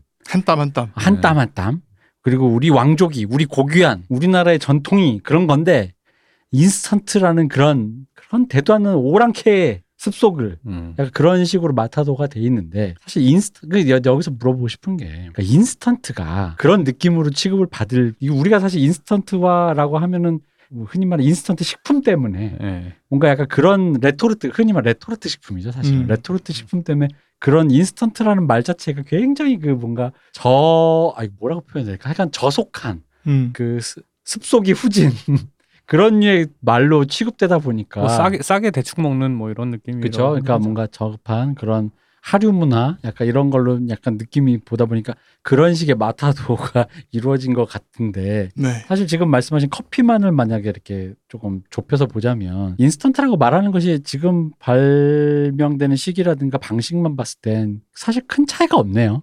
그냥 우리가 커피를 먹는 원두를 갈아 먹거나 그러니까 지금 스타벅스 비아 같은 게 동결 건조간의 열풍 건조 방식인데 그러니까 음. 지금도 나오는 방식하고 똑같은 게 특허가 미국에서 나온 게 1851년이에요. 네. 그러니까 사실은 굉장히 오래된 방식인 거고 음. 아까 말씀하신 것처럼 고종이 마신 건 사실은 음, 운영국에서 탄식하는 것과 달리 음. 오랑캐 습속이다. 처음부터 인스턴트였을 확률이 높다는 음. 거죠. 음. 그냥 이제 병에 든 가루를 물에 타서 네. 먹었을 확률이 높다. 그럴 확률이 아. 높아요. 그건 확실하진 않습니다. 그러면 이제 그, 이, 그 글을 작성하신 분은 드립을 뭐라고 생각한 걸까? 그러니까 아, 그게 근본이라고 생각한 거지. 그러니까 어. 고급스럽고 그러지. 예. 정성 들이고. 굳이 또 융이라고 한 걸 보면 더욱더 느낌이 음. 음. 그게 고급지고 음. 뭔가 이걸 뭐라고 우아하다 예. 그죠? 엘레강스하다 예. 귀족적이다 예. 그렇게 생각. 음. 그런 인상이 있으니까 그렇게 음. 썼겠죠. 근데 그걸 쓸 정도면 뭐가 조사는 좀 해야 되는 거 아니에요 박기대 변호사님처럼 안 했겠지. 그 조사하는 게 별로 어렵지도 않아요, 사실. 예. 아니 그러니까 이게 왜 왜 안 하고 아니 체험 코스까지 만들 거면은 뭐 그런 일 하시는 분들이 항상 이렇게 전문가로서 정규직으로 채용된 분들이 아닌 그러니까- 경우도 많다 보니 그 옛날에 그 커피를 양탕국이라고 그랬잖아요. 네 그럼 탕을 어떻게 끓이는지 생각해 보면 한국에서 전통적으로 탕을 끓이는 방법은 두 개거든요. 물에다가 그죠 뭘 재료를 재료를 팍한 넣고. 다음에 왜 이렇게 음. 이렇게 무슨- 그러니까 융이죠. 융 같은 걸 넣고 꽉 짜죠, 이렇게. 아, 아, 그 그죠. 어릴 때 광동탕 광고에 나오던 그 이미지. 어 그렇죠 그 그 뭐야 그거 그 천에다가 예, 그죠 예. 약. 그 음. 방식으로 만들었으면 그게 아까 얘기했던 그거죠. 그러니까 음. 주전자에 넣고 끓이는 방식. 음. 근데 우리도 인스턴트 같은 것들이 있었어요. 제우탕 같이 이렇게 이미 가루로 만들어 놓고 음. 탕 가루를 만들어 놓고 이 가루를 물에 섞어 가지고 먹는 탕들이 원래 조선 시대부터 다 있었거든요. 아 그게 무슨 무슨 탕이라고? 제호탕 같이 이렇게 그 여름에 먹는 아 그래요? 제호탕이라고 이렇게 어. 여름에 먹는 탕이 있는데 예, 예. 이 제호탕도 그 당시에 굉장히 일반적으로 어. 일종의 대- 제호탕 믹스 같은 게 되게 많이 퍼져 있었어요. 어. 가루를 내서 그걸 갖고 다니면서 물에 타먹고 이런 탕들이 이미 뭐 조선시대에 다 음. 일반화돼 있었기 때문에 그래서 그런 인스턴트를 가지고 탕국이라 그럴 수도 있겠죠. 음. 다만 우리나라에서 탕을 만드는 방식 중에 어디 뭐 이렇게 윤 같은 데다가 재료를 깔아놓고 그 위에 물을 붓는 방식 그런 거는 뭐 제가 알기로는 소, 없어요. 소 대가리 놓고 위에 물을 붓고 소 그럼 굳이 안 죽여도 되겠네. 그냥 뜨거운 물에다가 들어갔다 나와 이러면 되겠네. 그런 방식으로 네. 소가 목욕한 물. 네. 네. 어, 우, 우, 그 운영금 운영자분은 어떻게 빨리 청원을 넣으시던가 해서 이거 그러니까 아직도 그렇게 붙어 있어요? 그건 모르겠습니다. 네, 좀 어떻게 빨리 좀 정리를 아직도 붙어 있을 것 같네요. 왠지. 아마 코로나 때문에 영업을 안 하시잖아요. 아 그렇네. 음. 이 방송 들으면 몰래 가서 바꾸세요 좀. 네. 어쨌든 그렇습니다. 그렇게 음. 해서 어쨌든 조선 후기에 이런 식으로 이제 커피가 많이 퍼졌고 최소한 상류층 사회에서는 많이 퍼졌다는 게 확인이 됩니다. 그리고 그 다음에 일제 강점기가 오죠. 네. 일제 강점기를 맞아서 카페 음. 그리고 커피숍 그리고 커피 문화가 엄청나게 발전을 합니다. 음. 이게 뭐 흔히 뭐 모던 조선 막 한창 또 유행이었을 때가 있잖아요. 그뭐 이렇게 1910년대, 20년대 뭐 모던 보이 뭐 이런 게 네, 한창 그렇죠. 그 시절 복원하는 게 유행이던 때가 있었죠. 네. 1923년에 근대적 카페가 생겨나는데요. 여기서 파는 건 커피였어요. 음. 다방이나 여기 지금 이 용어가 이제 헷갈리기 시작하는데 당시에는 카페라고 하면 술집을 말하는 거예요. 오. 네. 그래서 당시에 뭐 일제강점 시대의 카페라고 하면 커피랑 음식이 아니라 술 따라주는 곳이고 거기 이제 웨트레스, 웨이트리스죠. 음. 웨트레스란 여성 접대부가 있는 곳입니다. 그래서 1920년대, 30년대에는 수많은 카페가 나오고 그 당시 이제 신문 같은 거 확인해 보면 무슨 뭐 영업 정지를 받았다, 뭐 가짜 양주를 팔았다, 뭐 무슨 뭐 성매매를 했다, 그래서 영업 정지를 당했다 이런 거 엄청나게 많이 나옵니다. 아, 100년째 똑같네요. 네, 똑같습니다. 여기 지금 제가 신문 하나 갖고 왔는데 돈벌이하는 여성의 이면과 표면 뭐 이래가지고 금. 카페 웨트레스. 근본이었다. 음. 어, 나라의 근본. 음. 네. 그래서 어쨌든 그건 이제 카페인데 저희 궁금증은 그거잖아요. 무슨 커피를 마셨을까? 네, 네. 이 카페 말고 커피숍 또는 다방이라고 많이 불렸던. 아니, 그러니까 카페라는 이름이랑 커피숍 다방이랑 구분이 돼 있었던 거죠. 네, 그때 완전 당시에는? 다른 거였죠. 아. 주로 다방이라고 불렀고 음. 다방에서는 차를 차나 이제 커피를 팔고 네. 카페에서는 술을 팔고. 음. 예, 그러니까 이게 또 옛날에 저 학교 다닐 때 보면 신촌에서 학교를 다니는데 카페라는 그 간판이 붙은 집들이 있어요. 음. 네, 아, 아십니까? 간판이요? 간판에 음. 뭐 간판 이름이 좀 이상해요. 무슨 뭐 다반사, 무슨 뭐 음. 장미 이런 건데. 아, 예. 카페라고 써 있어요. 예, 예. 아. 네. 그러니까 그게 사실은 어떤 일대 시대의 카페랑도 비슷한 거죠. 아, 그 그쵸 그런 업소들을 부르는 전문 용어가 이제 있죠. 네, 있는데 방송에서 네. 언급하긴 적절하지 않으니까 그렇죠. 패스하겠습니다. 네, 어쨌든 네. 그런 그 무슨 음식점, 네, 일반 음식점. 네, 일반 음식점. 네. 흔히 뭐 양맥집이라고도 하고. 예, 예, 네, 예. 그렇죠. 그런 음. 게 이제 그때 당시 한 2, 30년 전만 해도 서울 요런 데 좀 뒷골목 가면 이렇게 쭉 있는 데들 그렇죠. 있었죠. 뭐 아현동 이런 데도 많아. 네, 맞아요. 맞아요. 그런데 보면 항상 그림으로 붙어 있던 게 칵테일 잔하고 커피, 예, 예, 그리고 예. 차와 음료. 예. 이런 거 아, 써있거든요. 맞네. 맞네. 맞네. 아 예. 그러네. 그 맞아. 그 음. 아현동에 있는 그걸 왔다 갔다 하다가 되게 한 10년 전까지 보였는데 어느 순간 싹 사라졌어요. 거의 이제 보면은. 개개발하면서 네, 10년도 아니고 맞아요. 한 뭐 3, 4년? 네, 맞아요. 네. 맞아요. 네. 주로 이제 음마차, 아, 뭐, 뭐 맞습니다. 그런 음. 음방울, 꽃 꽃마차 뭐 뭐 이런 네, 거 있잖아요. 네. 네, 그런 그런 음. 그런 곳이죠. 그렇죠. 네. 그렇죠. 아. 그런데 카페라고 써 있었던 게 사실 일제 시대 의 음. 카페랑 비슷했던 것이. 아, 그렇게 하니까 딱 이해가 음. 되네요. 카페에서 술을 팔았다가 그 여성 접대부가 있었다 이런 모든 것이 음. 음. 아, 이게 역시. 100년이 100년 전통의 가게였군요. 그런 것들이. 나름 어떤 그 그걸 뭐라 그러지? 그 나라의 근본을 뭐라 그러냐? 국본? 일제가 나- 네. 남겨놓은 나쁜 습속인 겁니다. 그래? 일제 음, 그렇네. 일제 잔재네. 일제 아, 그 잔재입니다. 역시 나쁜- 청산해야 됩니다. 네. 아. 역시 나쁜 거는 다 그래서 저희 궁금증은 항상 무슨 커피를 마셨을까? 그때 마신 건 드립일까, 뭐 끓인 커피일까, 뭘까? 그래서 제가 좀 찾아봤습니다. 찾아보니까 조선일보 기사가 있더라고요. 네. 조선일보 1926년 1월 21일 기사인데요. 붉은 커피로 차를 끓이려면 커피 한 곱불을 주전자에 넣고 계란 껍질을 정하게 씻어 넣은 후 더운 물 다섯 곱불을 붓고 불 위에 올려놓아 끓일 것이 옳시다. 한바탕 훨씬 끓거든 주전자를 날려놓고 냉수 한 곱불을 부을지니 그렇게 하면 우에 뜬 컵, 커피는 아래로 가라앉고 계란 껍질은 커피의 진을 다 빨아들여서 커피의 독특한 맛을 나게 합니다. 이 계란 껍질을 넣는다는 게 네. 도대체 무슨 효과인 거예요? 물에다가 계란 껍질을 같이 넣고 끓였다는 거예요. 음. 무슨 효과냐면 커피의 진을 빨아들여서 독특한 맛을 나게 했는 거죠. 무슨 소릴까? 그 약간 농도절?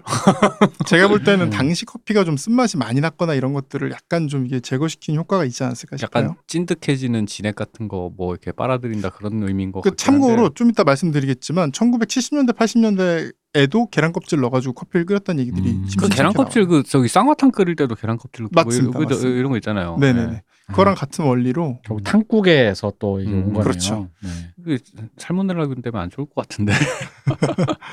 이렇게 끓이면 괜찮지 않을까요? 펄펄 네. 끓이는 건데 아 이제 고온에 살균이 되니까 네네네. 아 그럴 수도 있겠다. 네. 네. 그래서 이런 식으로 끓인 커피를 서빙을 했던 것 같아요. 그리고 1901년 개발돼서 1차 대전을 통해서 완전히 대중화된 냉동 건조 인스턴트 커피도 사용이 됐지만 이 인스턴트 커피를 당시에는 많이 못 마셨습니다. 왜 못 마셨는지 아십니까? 왜죠? 비싸서. 아. 당시는 인스턴트가 더 비싼 거였던 거예요. 아. 신기술. 네, 신기술을 이용한 비싼 그, 그 제 기억이 맞으면 그 1차 대전 네. 그 이제 유럽 전선에 있는 병사들한테 미국 병 미군 음. 병사들한테 그 인스턴트 커피가 보급이 됐었다고 맞습니다. 알고 있는데 그러니까 그때 당시 그게 최신 기술이었다라는 그렇죠. 건 거죠. 그렇죠. 아, 그래서 그 커피를 제공을 한다는 것 자체가 네. 어떻게 보면 군인들한테 아낌없는 지원을 그래, 그렇죠. 해줬다는 그래, 소리예요. 그죠, 그죠, 그죠. 역시 미국. 어. 역시 미국. 아 대단합니다.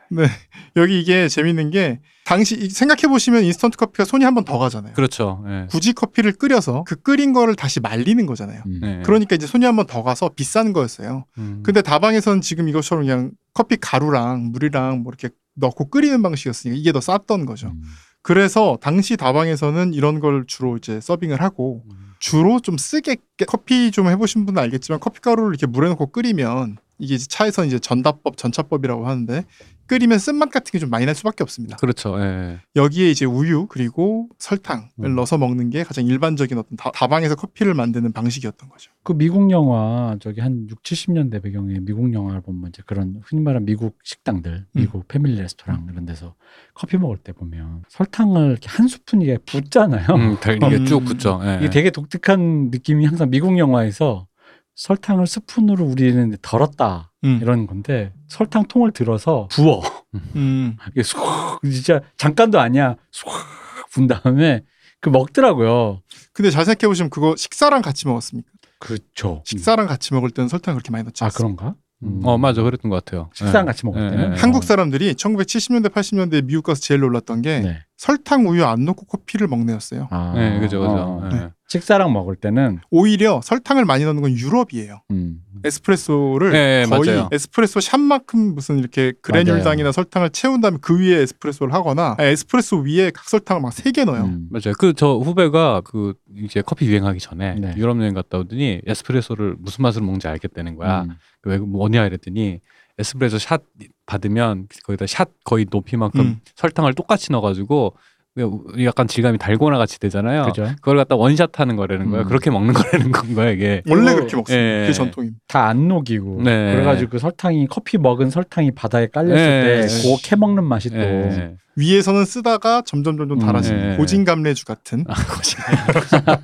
네, 그렇습니다. 네. 그런 맛을 아, 내죠. 역시 그렇게 하시면 안 돼요. 이 법조계 분들은 술 얘기는 조심하셔야 돼요. 인상이 안 좋기 네. 때문에 이 시민들의 인식. 제가 술 특집을 몇 음, 회를 진행했는데 예. 그래서 그 달게 그러니까 원래 약간 어떤 커피 유행되면서 커피를 달게 먹은 거가 마치 컵 컵알못 아, 커피 그쵸. 알못인 예. 것처럼 많이들 얘기를 하는데 사실 오히려 그렇게 먹게 된 게 생각보다 대, 뭐라 해야 되지? 이렇게 꼭 그게 그게 근본이라고 할 수는 없다라는 그죠. 거죠. 예. 정확히 말하면 미국은 음. 기본적으로 설탕을 안 넣어먹는 경우가 더 많습니다. 음. 네, 그렇죠. 아메리카노라고. 어, 그럼 우리가 본 그거는 뭔가 뭔가 티타임에서만 그렇게 된 그렇죠. 건가요? 그 어. 이유가 있습니다. 그 이거는 제가 마지막쯤에 하려고 원래 생각을 했는데 네. 이 얘기를 먼저 하면 기본적으로 미국에서 커피라는 건 식사랑 같이 하는 음료 같은 거예요. 음. 그러니까 모든 음식, 모든 문명에는 모든 음식 문화권에는 곁들여 마시는 음료나 아니면 좀 입을 씻어주는 것들이 있어요. 중국 같은 경우는 차죠. 네, 네. 그죠. 일반적으로 네. 차죠. 그리고 유럽, 뭐 프랑스, 모른 모랑 같이 먹습니다. 와인? 그렇죠. 음. 거의 거의 매끼 와인을 먹어요. 그죠. 예, 아침만 맞아요. 진- 빼면 점심 저녁 그러니까 이거 유럽 영화들 보면 진짜 무슨 와인을 물처럼 계속 그죠. 이렇게 먹고 예. 있는. 식사 자체가 유- 뭐 프랑스 음식이든 이탈리아 음식이든 스페인 음식이든 드셔보시면 너무 느끼하고 뭔가가 빠져 있어요. 우리 기준에선 뭔가 좀 맛이 좀 빠져 있는데 와인을 마시면 음. 동치미 같이 되는 겁니다. 아. 물김치 역할을 하는 거예요. 네. 그래서 와인 좋아하시면 알겠지만 프랑스 와인은 조금 이제 좀 다른 얘기고 일반적으로 이제 항상 그런 식으로 식사랑 같이 하는 스페인이나 이탈리아 와인은 기본적으로 약간 쉬어요. 아, 아. 반면에 미국 와인의 특징은 막 오크향 많이 나고 네. 좀 알코올이 세고 약간 단맛도 많이 나고 이러거든요. 음. 그거는 미국 사람들은 굳이 뭐 유럽식 정찬 이렇게 먹지 않는 한은 기본적으로 식사랑 같이 한 음료가 아니에요 와인은 그냥 술인 거예요 음. 이게 술이기 때문에 술의 맛이 나는 거예요 단맛 그리고 네, 뭐 이렇게 그쵸. 오크통 향 이스키처럼 그런데 유럽에선 유럽의 와인은 기본적으로 좀 신맛이 나는 경우가 많고요 근데 독일이나 이제 동구권 이제 동유럽 쪽에서는 맥주를 같이 마시는 경우가 많거든요 음. 식사랑 근데 이 맥주도 당시 그 동네 가서 드셔보시면 신맛이 많이 나요 음. 우리가 아는 그 라거의 어떤 그 쌉쌀한 맛, 구수한 맛보다는 신맛이 굉장히 강조돼 있는 김치 맛 그렇죠. 일종의 물김치 역할을 음. 하는 거죠. 음, 그러니까 산미가 좀 있어야지 이게 넘어가는 한번더- 거예요. 어. 산미, 그다음 이제 고산미라 그래서 약간 쓴맛, 떫은 맛 이런 네. 것들이 식사를 하는데 도움이 되는 그렇죠. 거죠. 느끼하고 그, 그 찐득한 거 이게 싹 쓰- 씻겨 내려가는. 한국이나 일본 같은 경우는 전 세계를 통틀어 봤을 때 야채를 어마어마하게 많이 먹는 나라입니다. 그쵸. 이- 일본보다도 한국이 훨씬 많이 먹어요. 네. 한국 문화권이 약간 특이할 정도로 야채를 많이 먹거든요. 음. 근데 이렇게 야채를 많이 먹으면 사실은 그런 음료가 딱히 필요가 없을 수 있어요. 그렇죠. 그리고 한국은 사실은 국이 생겨서 모든 음식이 다 국이 되거든요. 그것도 또 이유가 온돌 때문인데 음. 네. 저희는 이렇게 어떤 직화로 세게 이렇게 불을 가열하는 게 아니라 온돌로 항상 가열을 하면서 약한 불을 항상 가열하는데 여기다 솥을 걸어놓고 진득하게 오래 끓이는 게 요리가 돼버립니다. 음. 그래서 우리는 모든 음식이 사실은 국이에요. 원래 전통적인 어떤 그 서민들이 먹었던 모든 음식은 약간 국과 뭐 볶음 우리 떡볶이라고 하지만 볶이라고 해놓고 네. 결국은 탕이잖아요. 그렇죠. 저는 그래서 항상 미스테리가 있어요 머릿속에 된장국하고 찌개의 차이가 뭘까는 아직도 미스테리야. 그거는 저희 네. 그 예전에 그 남궁현 씨의 아내분이 예. 그렇게 요리를 못 잘하시지 못하시던 시절에 예. 그 시부모님을 같이 사셨대요. 예. 근데 이제 그때 그 이렇게 애매한 자리. 예. 그러니까 원래 우리는 찌개는 테이블 가운데 놓고 음. 국- 국은 자기 앞에 놓는 거예요. 아.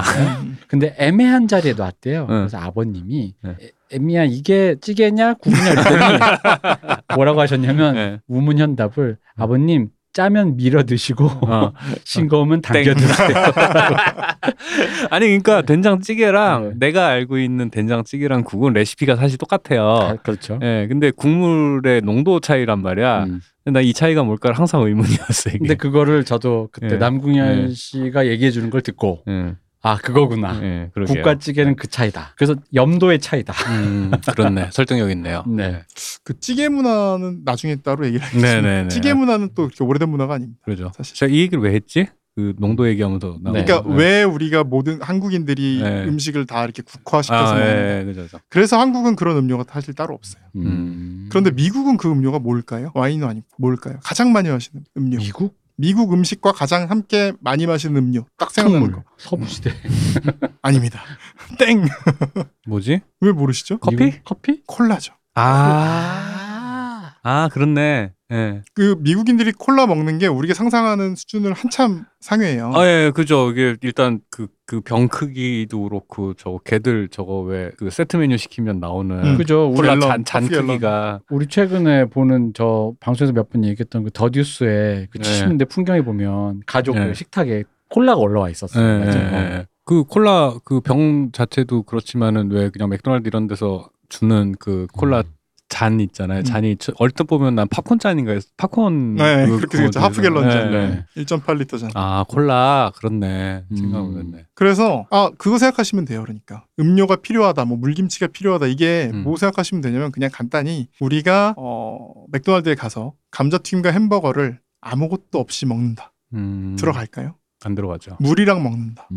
음. 좀 그렇죠. 좀 그렇죠 네. 그래서 미국 같은 경우는 음식 문화가 좀 다른 거예요 유럽 사람들은 흔히 뭐 이렇게 어뭐 이렇게 미국 음식을 가지고 아침만 세끼 다 먹는다 뭐 이런 얘기를 하기도 하거든요 아 왜요? 유럽식 그 이- 잉글리시 브렉퍼스트라고 네. 하는 그거를 세끼를 다 먹는 게 미국식 약간 음. 스타일인 거예요 그러니까 음. 뭐 와플이니 빵이니 고기니 뭐 이런 것들 이제 커피나 주스랑 같이 먹는 거. 음. 근데 미국은 사실 커피나 주스를 점심 저녁에도 먹는 거예요. 음. 같이.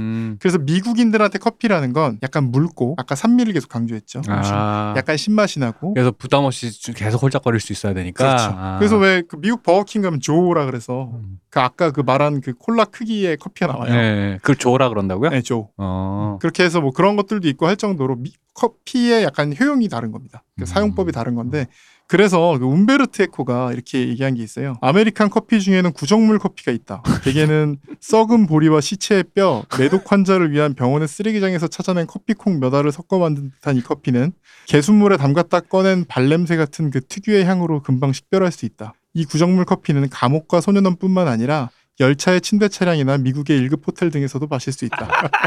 야 폭언을 해놨네. 그러니까 두 가지 관점이죠. 일단은 그 음. 유럽의 근본이니 음. 미국의 근본 없음을 탓하는 것이기도 하고 이게 무슨 커피냐. 어, 또 하나는 어. 요즘 저의 가설인데 네. 패전국의 열폭이다. 그죠 어, 패전국의 열- 열폭이다. 음, 아. 어, 예. 그럴 수도 있지. 승전국의 문화를 비꼬면서 음. 패전국이기 때문이다. 우리 베르테코가 어느 나라 사람입니까? 이탈리아 사람. 그렇- 그렇습니다. 네, 그렇네. 주축국 네, 사람으로서. 그렇습니다. 어. 까미는 아, 근데, 이런 말 안 하죠. 음. 어, 근데 이제 그, 그 식사에 곁들여 먹는다라는 개념으로 생각하니까 아메리카노의 탄생이라는 게 왜 연연, 연원이 좀 이해가 되네요. 그쵸. 네. 반면에 음. 이제 그 커피가 유럽에서 원래 커피는 뭐였냐면 티타임을 위한 거예요. 음. 식사에 곁들여 먹은 거는 나중 일이고요. 음. 처음에는 커피가 일단 귀하고 음. 그리고 커피라는 건 주로 이제 술을 대체하는 음. 술은 취하게 만들지만 커피는 깨게 만드는 각성되니까. 예. 그래서 왜 그 프랑스 대혁명 전에 어떤 기반들이 사실 카페거든요. 예. 그 지식인들이 모여서 노, 한 음. 4시간씩 노닥거리는. 음, 음. 여기서 티타임으로 먹을 때 그렇게 무슨 묽은 커피를 물처럼 마시지 않았던 거예요. 그렇지. 예, 예. 최대한 진하게 네. 처음에 이제 그 아까 얘기했던 주전자에 넣고 끓이는 음. 방식 음. 그거를 최대한 진하게 타서 거기다 설탕이나 우유 음. 같은 걸 넣어서 먹는 방식 근데 말씀을 드리니까 왠지 이건 그냥 저만의 뇌피셜입니다만 음. 어쨌든 커피를 먹으면 잠이 안 오잖아. 네.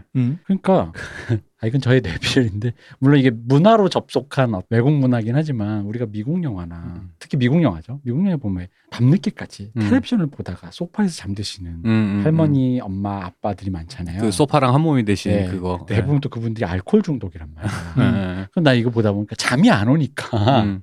술 찾고. 음. 어 그거 지난번에 술특집 때 했던 아, 얘기죠 음. 아침에 믹스커피 저녁엔 어, 소주 그러니까 그러니까 그러니까, 어, 나 약간 좀 그렇게 사는데. 아, 그러니까 식사할 때 커피를 이제 곁들이다 보면 저녁에도 커피를 먹고 콜라에도 카페인 많잖아요. 그죠. 네. 예. 그러니까 각성 효과가 있다 보니까 잠이 잠에 쉽게 들지 않아. 음. 그래서 술을 찾고 음. 그래서 이것이 악순환이 되면서 음. 알코올 중독과 소파와 한몸이 되는 그 우리가 알고 있는 그 왜 음. 미국 영화 같은 데 나오는 그 그림 있잖아. 예. 그게 완성된 게 아닌가라는 왠지 그런 음. 그런 왠지 추론을 한번 해봅니다. 어, 충분히 그럴 수 있죠 그리고 네. 그 사람들이 먹는 이제 TV 디너 음. 예. 내지는 이제 뭐 피자 돌려 먹고 이런 그죠. 예. 거는 네. 그냥 먹을 수가 없으니까 맞아요. 또 콜라나 어. 커피가 필요하고 그렇죠. 예. 근데 왜냐면 저도 최근에 잠이 안 올 때 이제 잠이 전 술이 약하니까 예. 술을 조금만 먹으면 졸리 졸리거든요. 예, 예. 근데 그러다 보면 느끼는 게 이제 그 그 생각이 들어요. 잠이 안 오니까 술을 한 잔씩 이렇게 도움을 받다 보면은 근데 방금 말씀하시는 거를 들어보니 저녁에도 콜라랑 커피를 먹었는데 음. 그러면은 잠이 안 오면은 텔레비전 보다가 심야영화 보다가 위스키든 뭐든 술을 한 잔 해서라도 억지로 자려고 하는 음. 그게 생겼지 않겠냐. 음. 그러니까 그 뭐 울프 오브 월스트리트 이런 거 보면 네. 헤로인 먹어가지고 헤롱헤롱 거리면 음. 이제 코카인 해가지고 깨고 뭐 이런 거잖아요 그러니까, 예. 예. 그러니까 이 뭐지? 그 약으로 깨우고 약으로 죽이고 같은 음. 그런 약간 그런 느낌이랄까? 음. 네. 왠지 그런 기분이 드네요. 음. 이게 역시 그러니까 그 이렇게 하니까 또 갑자기 한식 예찬론이 돼 버렸어. 동치미나 숭늉이 얼마나 건강식품인가라는 이런 음. 알코올 중독을 부르고 아. 그 비만을 부르고 근데 뭐 안 조, 좋네. 조선도 그렇고 한국 사람들도 술 많이 먹는 걸로는 또 뭐 예나 지금이나 한국에는 역시 각성이 안 돼도 그냥 술을 먹는. 네. 네. 굳이 각성이 필요하지 않은 우리는 예, 그렇죠. 경쟁이 예, 각성시키기 그렇습니다. 때문에 예. 맞습니다. 예. 근데 어쨌든 그래서 그런 이유에서 유럽의 커피는 굉장히 진하고 음. 음. 그 저 뭐지 그 제가 몇 번 얘기한 것 같은데 그 발자크 네. 그 오노레드 발자크 네. 이 양반 작업 스타일이 초저녁에 잠이 들어서 새벽 한 2시, 3시쯤 깨요. 그러면은 해 뜰 때까지 작업을 하고 그 작업한 걸 갖고서 각 타인한테 시켜서 인쇄소에다가 보내서 판본을 이제 이제 그 최고용 판본인 거죠. 네. 그래서 그 종이의 절반에만 인쇄가 되게끔 해서 그 밑에 수정한 거 쓰려고 음. 해서 이렇게 하인한테 보내 그 사이 또 낮잠을 자고 저녁 때 다시 일어나서 잠깐 생활을 하다가 다시 또 일찍 잠들어서 또 이런 스타일로 세- 생활을 했대요. 음. 근데 새벽 2시, 3시에 깨면은 이 양반이 작업하는 내내 커피를 음. 계속 마신 거예요. 음. 어마어마하게 마셨대요.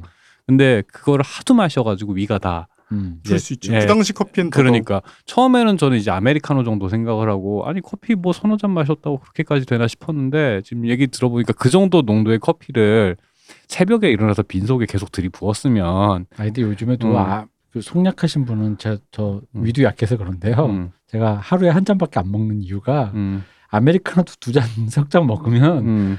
굉장히 속이 뒤집어져요. 네 그러니까 위가 이렇게 다 긁어가지고 네. 하여튼 나중에 그 말년에 엄청 고생했다 그러더라고요. 음. 그럴 수 있습니다. 네. 듣기만 해도 위궤양 네.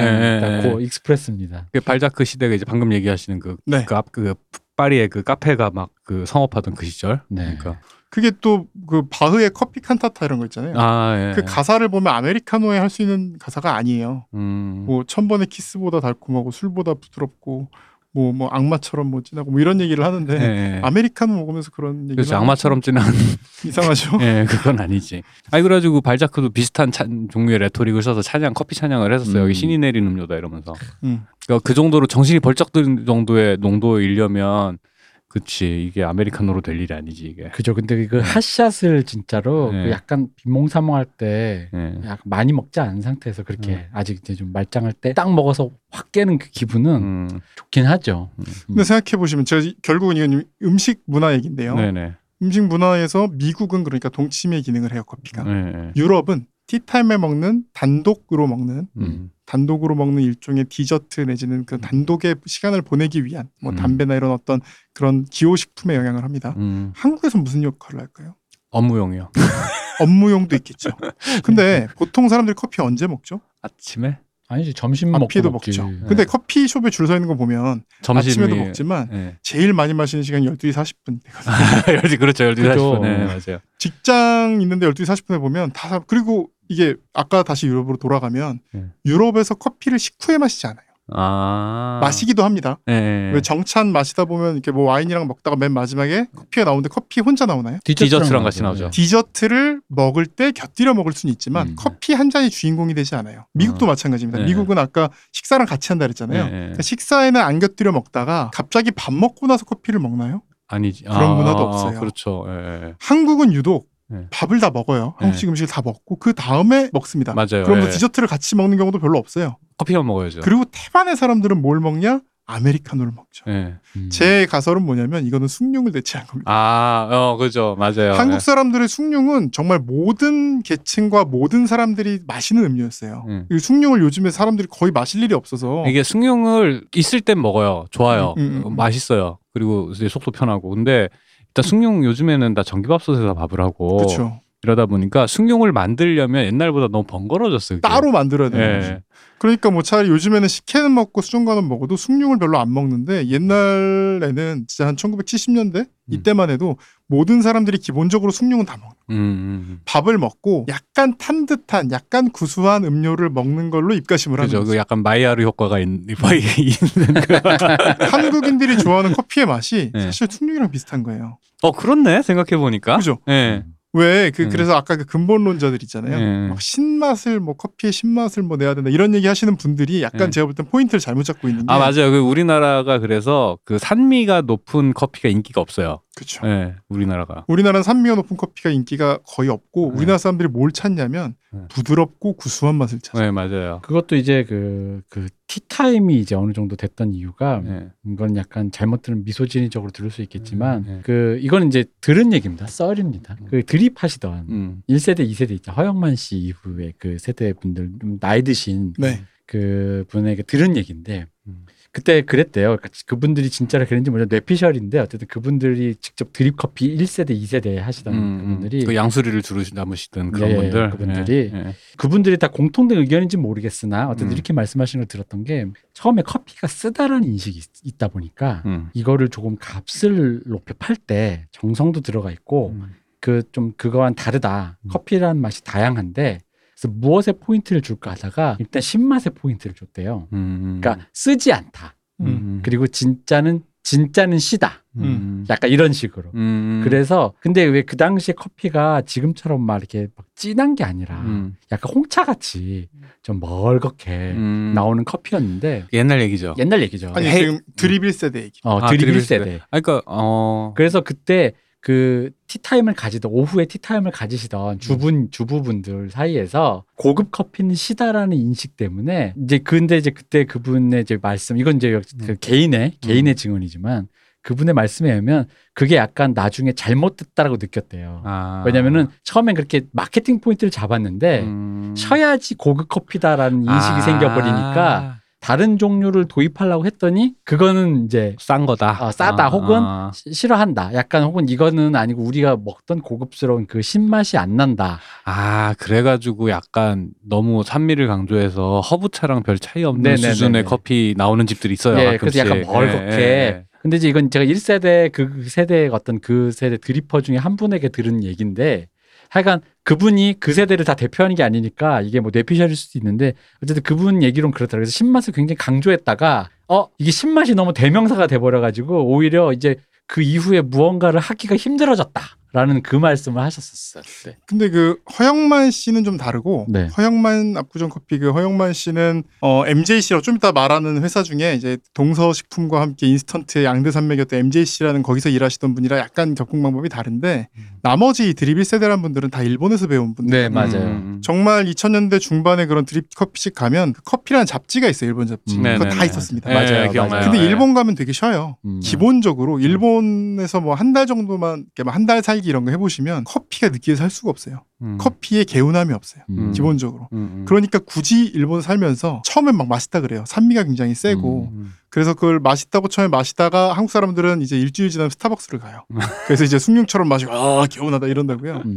그래서 제 생각에는 그 1세대가 신맛을 강조한 제일 큰 이유는 일본에서 배워와서 그래요 아마도 그런 것 네. 같아요. 그래서 예, 처음에는 다양한 맛이 있다는 건 자기도 알고 음. 이걸 이제 일종의 하나의 이제 예, 예. 웨이브 포인트로 잡고 그 다음 이제 더 다양한 요즘 네. 원두도 다양하니까 그렇게 가려고 했는데 그, 그 하여간 그 시대 분들 얘기로는 신맛까지 도입하는 데 성공했으나 실, 그 뒤로 처참히 실패했다라고 말씀을 하시더라고요. 음. 이 모든 것이. 그래서 음. 드립커피는 사실 홍차랑 별 차이가 없는 이유가 음. 일본 사람들에게 커피라는 것이 음. 원래 다방에서 다로 파는 게 차 같은 거였기 아, 때문이에요. 그러니까 차랑 최대한 비슷하게 만든 그렇죠. 런 음. 경향성이. 그러니까 녹차도 왜 일본 사람들이 마시는 녹차가 여러 종류가 있지만 음. 거기서 이제 말차라 그래서 가루 내는 차 말고 음. 뭐 옥로 뭐 이런 걸 이제 우려 먹는 우리 녹차 같은 것들이 있는데 그 우리나라 차랑 맛이 좀 다른 음. 게 좀 더 향이 세고 좀 더 음. 산미가 있어요. 그러니까 이건 이제 그때 술특집이랑 또 같은 맥락인 게 결국 그러니까 음료랑 같이 그러니까 그 식사랑 같이 하는 경우일수록 최대한 맛이 좀 순하고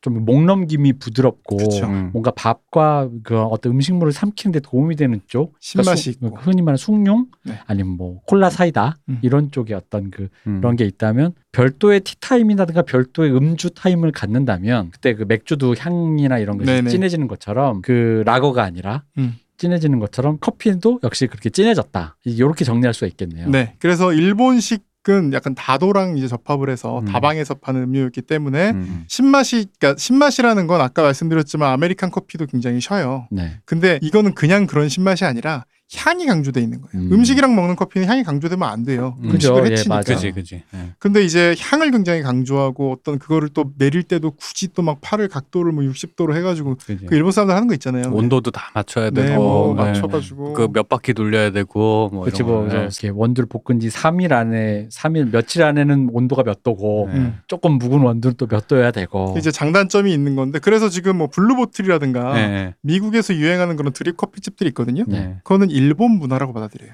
음. 서양 사람들이 아 그래요? 네, 아. 이건 일본 문화 아 그럼 이게 LA 북창동 순두부가 블루보틀이다. 아, 그런 거죠. 일종의. 어, 그러네요. 어. 음. 한국화된 마라탕. 아, 그렇지. 그래서 한국 사람들은 사실 숭늉을 대체해서 이 음료를 먹기 때문에 자연스럽게 신맛에는 거부감이 있을 수밖에 없고 음. 음. 구수한 맛 그리고 이제 약간 쌉쌀하고 구수한 그런 맛을 지금 사람들이 숭늉을 대체해서 먹고 있다는 게 제 이론이고 음. 그래서- 아, 설, 그 설득력 있는 것 같아요. 설득력 예, 있어요. 예, 어. 한국 사람들이 실제로 좋아하는 커피 맛 보면 거의 그거거든요. 예, 향이 진한 거 잘 몰라요. 예, 예, 예. 근데 쌉쌀하고 네. 개운하고 그리고 바디감이 좀 글쎄요. 있고 부드럽고. 맞습니다. 예, 예. 그리고 약간 먹는 것도 좀 애매한 게 있어요. 음. 뭐가 있냐면은 제가 이제 신맛에 신맛 신맛 커피는 확실히 음. 지금이야 딱 음. 어떤 컨디션이 맞춰진 거 있잖아요. 음, 티타임을 음, 했을 때 음. 지금이야 딱웃뭐 혹은 에스프레소 드시면 샷 이렇게 한 것처럼 네. 음, 어떤 그게 됐을 때 되게 맛있는데 음, 우리 우리 아메리카노 먹듯이 음. 두고 그냥 시간이 흘러도 음. 슬렁슬렁 하면서 한 한 모금 하고 이만큼 따라가지고 먹는 거는 신맛을 먹으면 굉장히 손해거든요. 음. 방금 먹은 입과 내려놨다가 다시 먹을 때 맛이 점점 달라져. 음, 음. 맞아요. 그 약간, 제 어. 경험상으로는 그런 산미를 잘 살린 커피를 하시는 분들이 잘 하시는 분들이 드물어요. 제 예. 경험. 맞습니다. 드물고 예를 들어 겨울이면 괜찮은데 예를 들어 카페인데 이렇게 에어컨이 빵빵한 음, 데서 특히나 작은 잔 있잖아요. 찻잔 우리가 음. 하는 찻잔에 산미가 있는 커피를 먹으면 첫 한 모금과 내려놨다 다시 들었을 때 맛이 달라지면서 음. 그러니까 그걸 유지하기가 굉장히 힘드니까 근데- 아, 온도에 따라서 맛이 네. 달라지니까. 그런데 음. 이제 우리가 아메리카노 지금도 우리 아메리카노 먹고 있지만 아메리카노처럼 이렇게 더 두면서 그냥 음. 그러니까 시간의 변화와는 크게 맛이 아주 그렇게 산미처럼 막 급격하게 그 낙차를 갖고 있지 않은 맛은 어쩔 수 없이 이런 맛을 찾게 되는 것 같아요. 그냥 아까 먹어도 그냥 그런 맛이고 좀 식어도 비슷한 맛이고 그렇습니다. 그래서 네.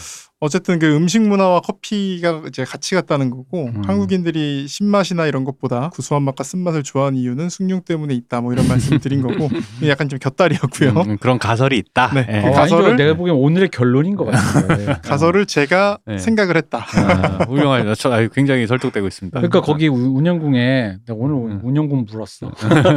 운영궁에 음, 숭늉 대신 음. 어, 커피를 이렇게 쓰면 훨씬 더 예, 예, 예. 같은 뇌피셜이라도 네. 리즈너블 할 수 있겠네요. 그러게요. 예. 네, 고종께서 네. 숭늉 대신 커피를 가베를 드셨다. 찾으셨다. 네. 그럴 수 어. 있죠. 어, 그러니까 아마 그- 그랬을 거예요. 네. 그럴 확률이 높, 잖아요 지금. 음, 음. 맞아 맞아. 그런데 아까 다시 돌아가서 네. 음, 일제 강점기로 돌아가면 음. 커피랑 차를 파는 걸 다방이라고 불렀거든요. 네, 네. 네. 근데 여기는 숭늉처럼 마시는 곳이 아니에요. 그러니까 이제 아까 얘기했던 티타임, 어. 티타임을 위한 곳이고 네. 여기가 문화 예술의 막이 중심지처럼 그죠? 돼버려요. 네, 허브죠. 그게 카페 그 살롱 살롱 문화 네, 살롱 문화죠. 딱 정해진 살롱 문화. 그 이상 작가가 제비, 식스나인, 음. 츠루, 학이라고 쓰네요. 이런 다방을 만들어서 운영하고 말아먹고 막 이런 일들이 되게 있거든요. 아 이상 작가가 그런 일도 했어요. 어, 이상이 많이 제비다방은 하죠. 유명하잖아요. 어 그래 제비다방. 예. 네. 식스나인 네. 쭈- 쭈루는 나 아는데 식스나인은 처음 그러니까 들었는데 식스나인 나 처음 굉장히 들어본. 굉장히 모던한 작법인데 네, 굉장히 전위적인 식스나인. 어떤 이름. 어. 음. 그 뜻이라고 하대. 저 찾아보니까 우리가 그- 아는 그 뜻이요? 네, 그 이게 아직 뜻이래. 60년대가 아닌데 네. 60년대 69는 정말 음. 그 그 약간 중의적인 그거였는데 네. 연도와 예, 예. 그 우리가 락큰롤 파티할 네, 때 네. 그 60년대 69과 그 69이 음. 중의적인 건데 이때는 연도가 이미 아, 60년대가 아직 미래인데 예. 그러면 이때 69을 썼다는 건 그거겠죠. 네, 그거라고 하더라고요. 네. 네. 주로 예술가들이나 룸팬들이 죽치고 앉아있는 데였는데 이게 들이 많았다. 그렇죠. 음. 여기 그 1934년 5월 1일 잡지 삼천리에 있는 34년이요? 네. 어. 끽다점 평판기라는 글을 찾았는데 지금 뭐?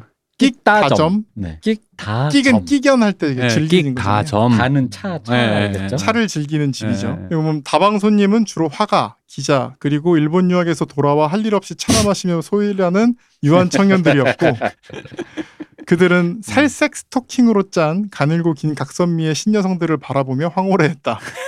딱 여기서 음. 그려지죠 어떤 분위기. 살색이 아니라 원어는 여기 써있죠. 육색 스토킹이라고 돼 있습니다. 육색 네. 고기 육자. 아. 네. 육색 스토킹이라고 돼 있습니다.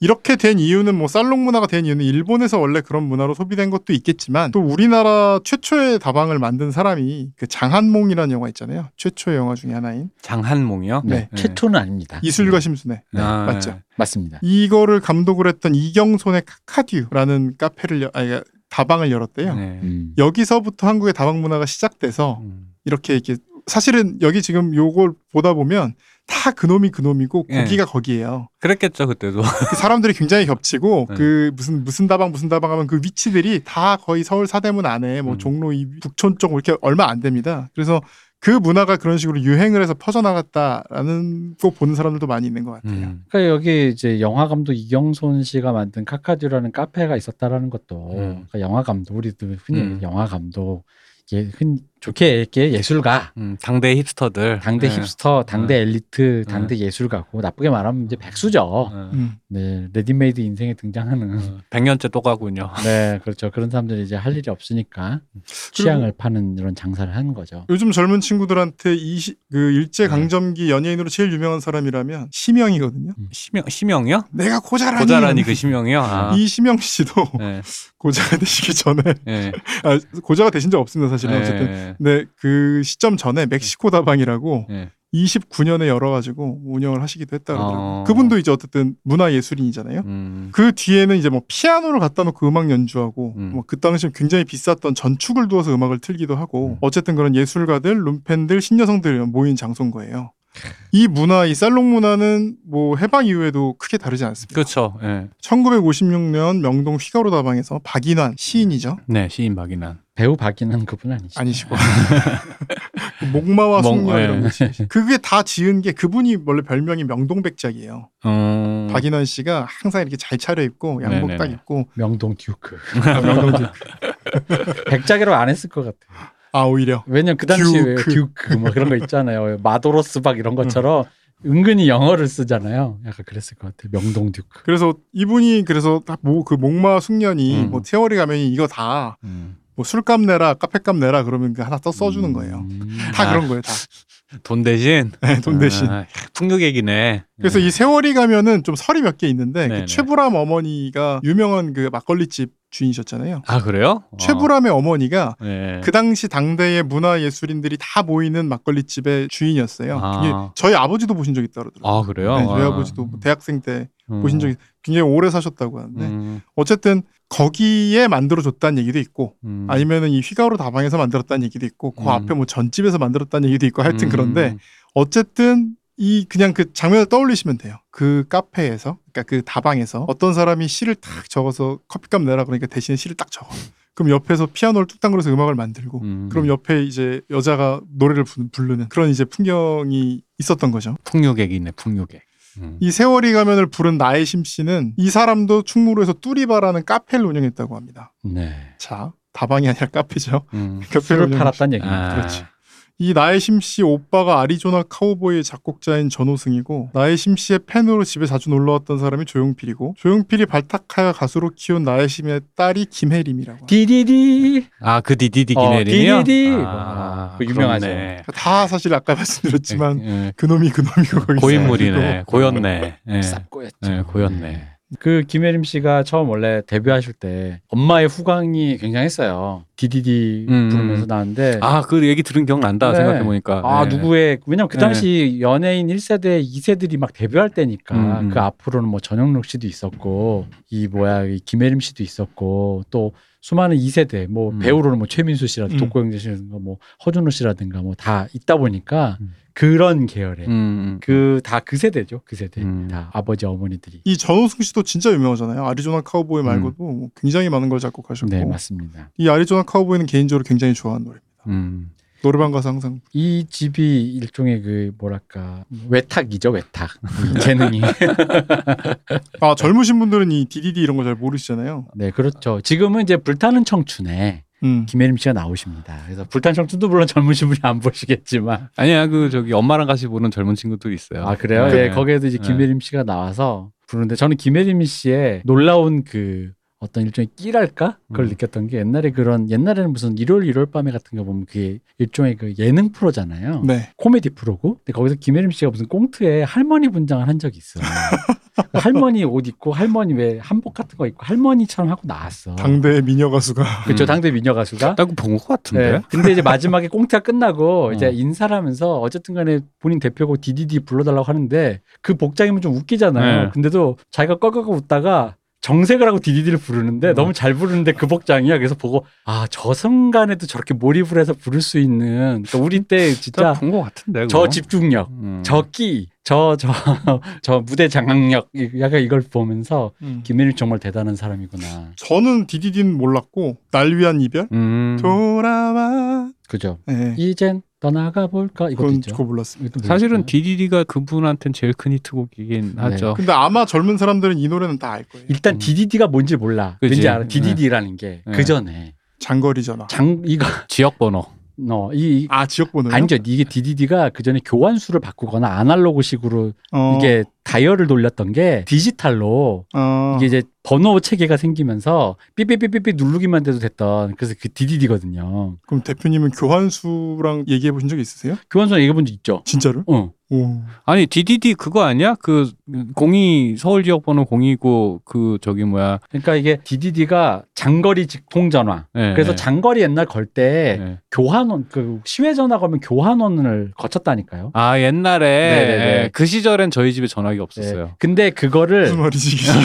몰라. 근데 그거를 집에 전화기가 없을 수가 있어요? 예, 그런 시절이 교환원 있었어요. 없이 예. 바로 번호를 눌러서 할 수 있는 게 DDD였다니까. 요즘 젊은 친구들이 들으면 아니 집에 전화기가 있다고요? 그래서 저 어릴 때그 휴대폰 아니에요? 아이 내가 왜 이 얘기 왜 어. 했지? 그러니까 엄마나 아버지가 그 시골에나 뭐 이렇게 전화할 일 있으면 동네 가게에 가가지고 전화를 했어요. 네. 그래서 정말요? 예, 가게 가서 이거 딸딸이라 이거 뭐 이거 딸딸이라고 맞아요, 하면 딸딸이요. 그러니까 돌려가지고 하는 거 있잖아요. 음. 그리고 집에 전화기가 들어온 게 저 초등학교 들어가기 전쯤이었어요. 그래서 이런- 제가 저희 집 지금 전화기 들어왔을 때는 시외 전화를 할 일이 저희 아버지 사업 때문에 근데 시외 전화를 할 때는 교환원한테 했는데 DDD가 된 다음부터 이게 DDD가 뭐의 줄임말이냐면 지금 찾아보니까 다이렉트 네. 다이렉트 디스턴스, 음. 다이얼링. 음, 그래가지고 자동 장거리 전화. 직통, 예. 음. 장거리. 음. 그래서 이런 장거리 직통 전화라는 얘기인데 이게 기억난다니까 이게. 음, 어. 맞아 집에 집에 전화 없어서 전화할 때 나 엄마 전화하러 갔다 올 거야 하면은 이제 가게 가는 그런 음. 게 있었죠. 그리고 그리고 그 이 네. 번호가 DDD를 위한 번호라고 써 있네요. 예, 장거리 예, 직통 전화가. 그렇기 때문에 이 DDD라는 노래 제목이 예. 이게 어떤 그런 그렇죠. 요즘 세대 뭔가 이게 뭐야지. 아. 이게 예. 뭐야라는 거지 예. 이게. 저는 뭐 아다다 이런 거랑 어. 비슷한 건 줄 알았어요. 아, 그러니까 네. 맥락은 좀 다르지만 그러니까 다른 뜻이지만 맥락도 완전 다르지만 요즘 친구들에게 굳이 이런 노래를 만나면 읽씹이라든가 음, 음.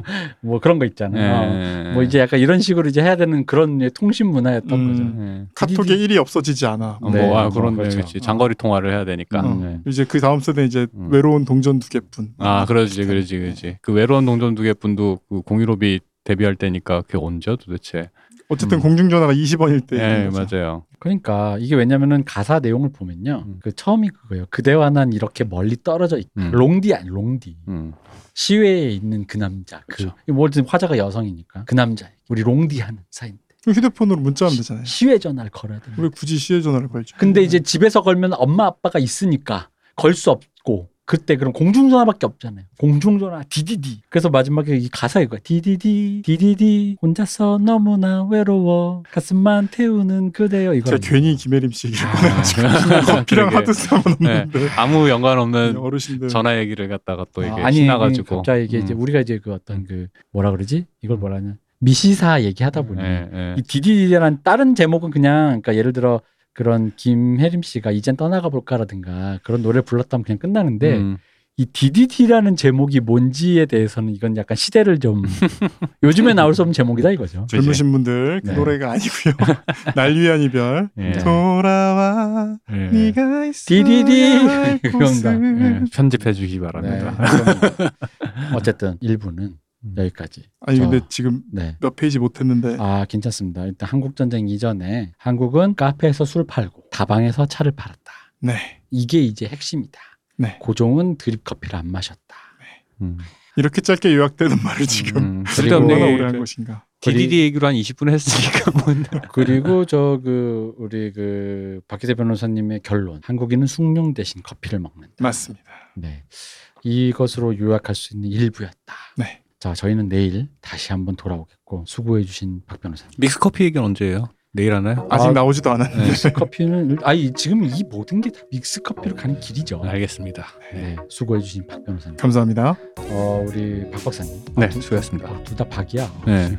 이게 힘들어. 음, 종씨네요. 저희 금금이었습니다. 믹스 커피는 내일 아마도 다 얘기해 드릴 수 있지 않을까라는 조심스러운 저의 예상을 해봅니다. 네. 감사합니다. 감사합니다. 감사합니다.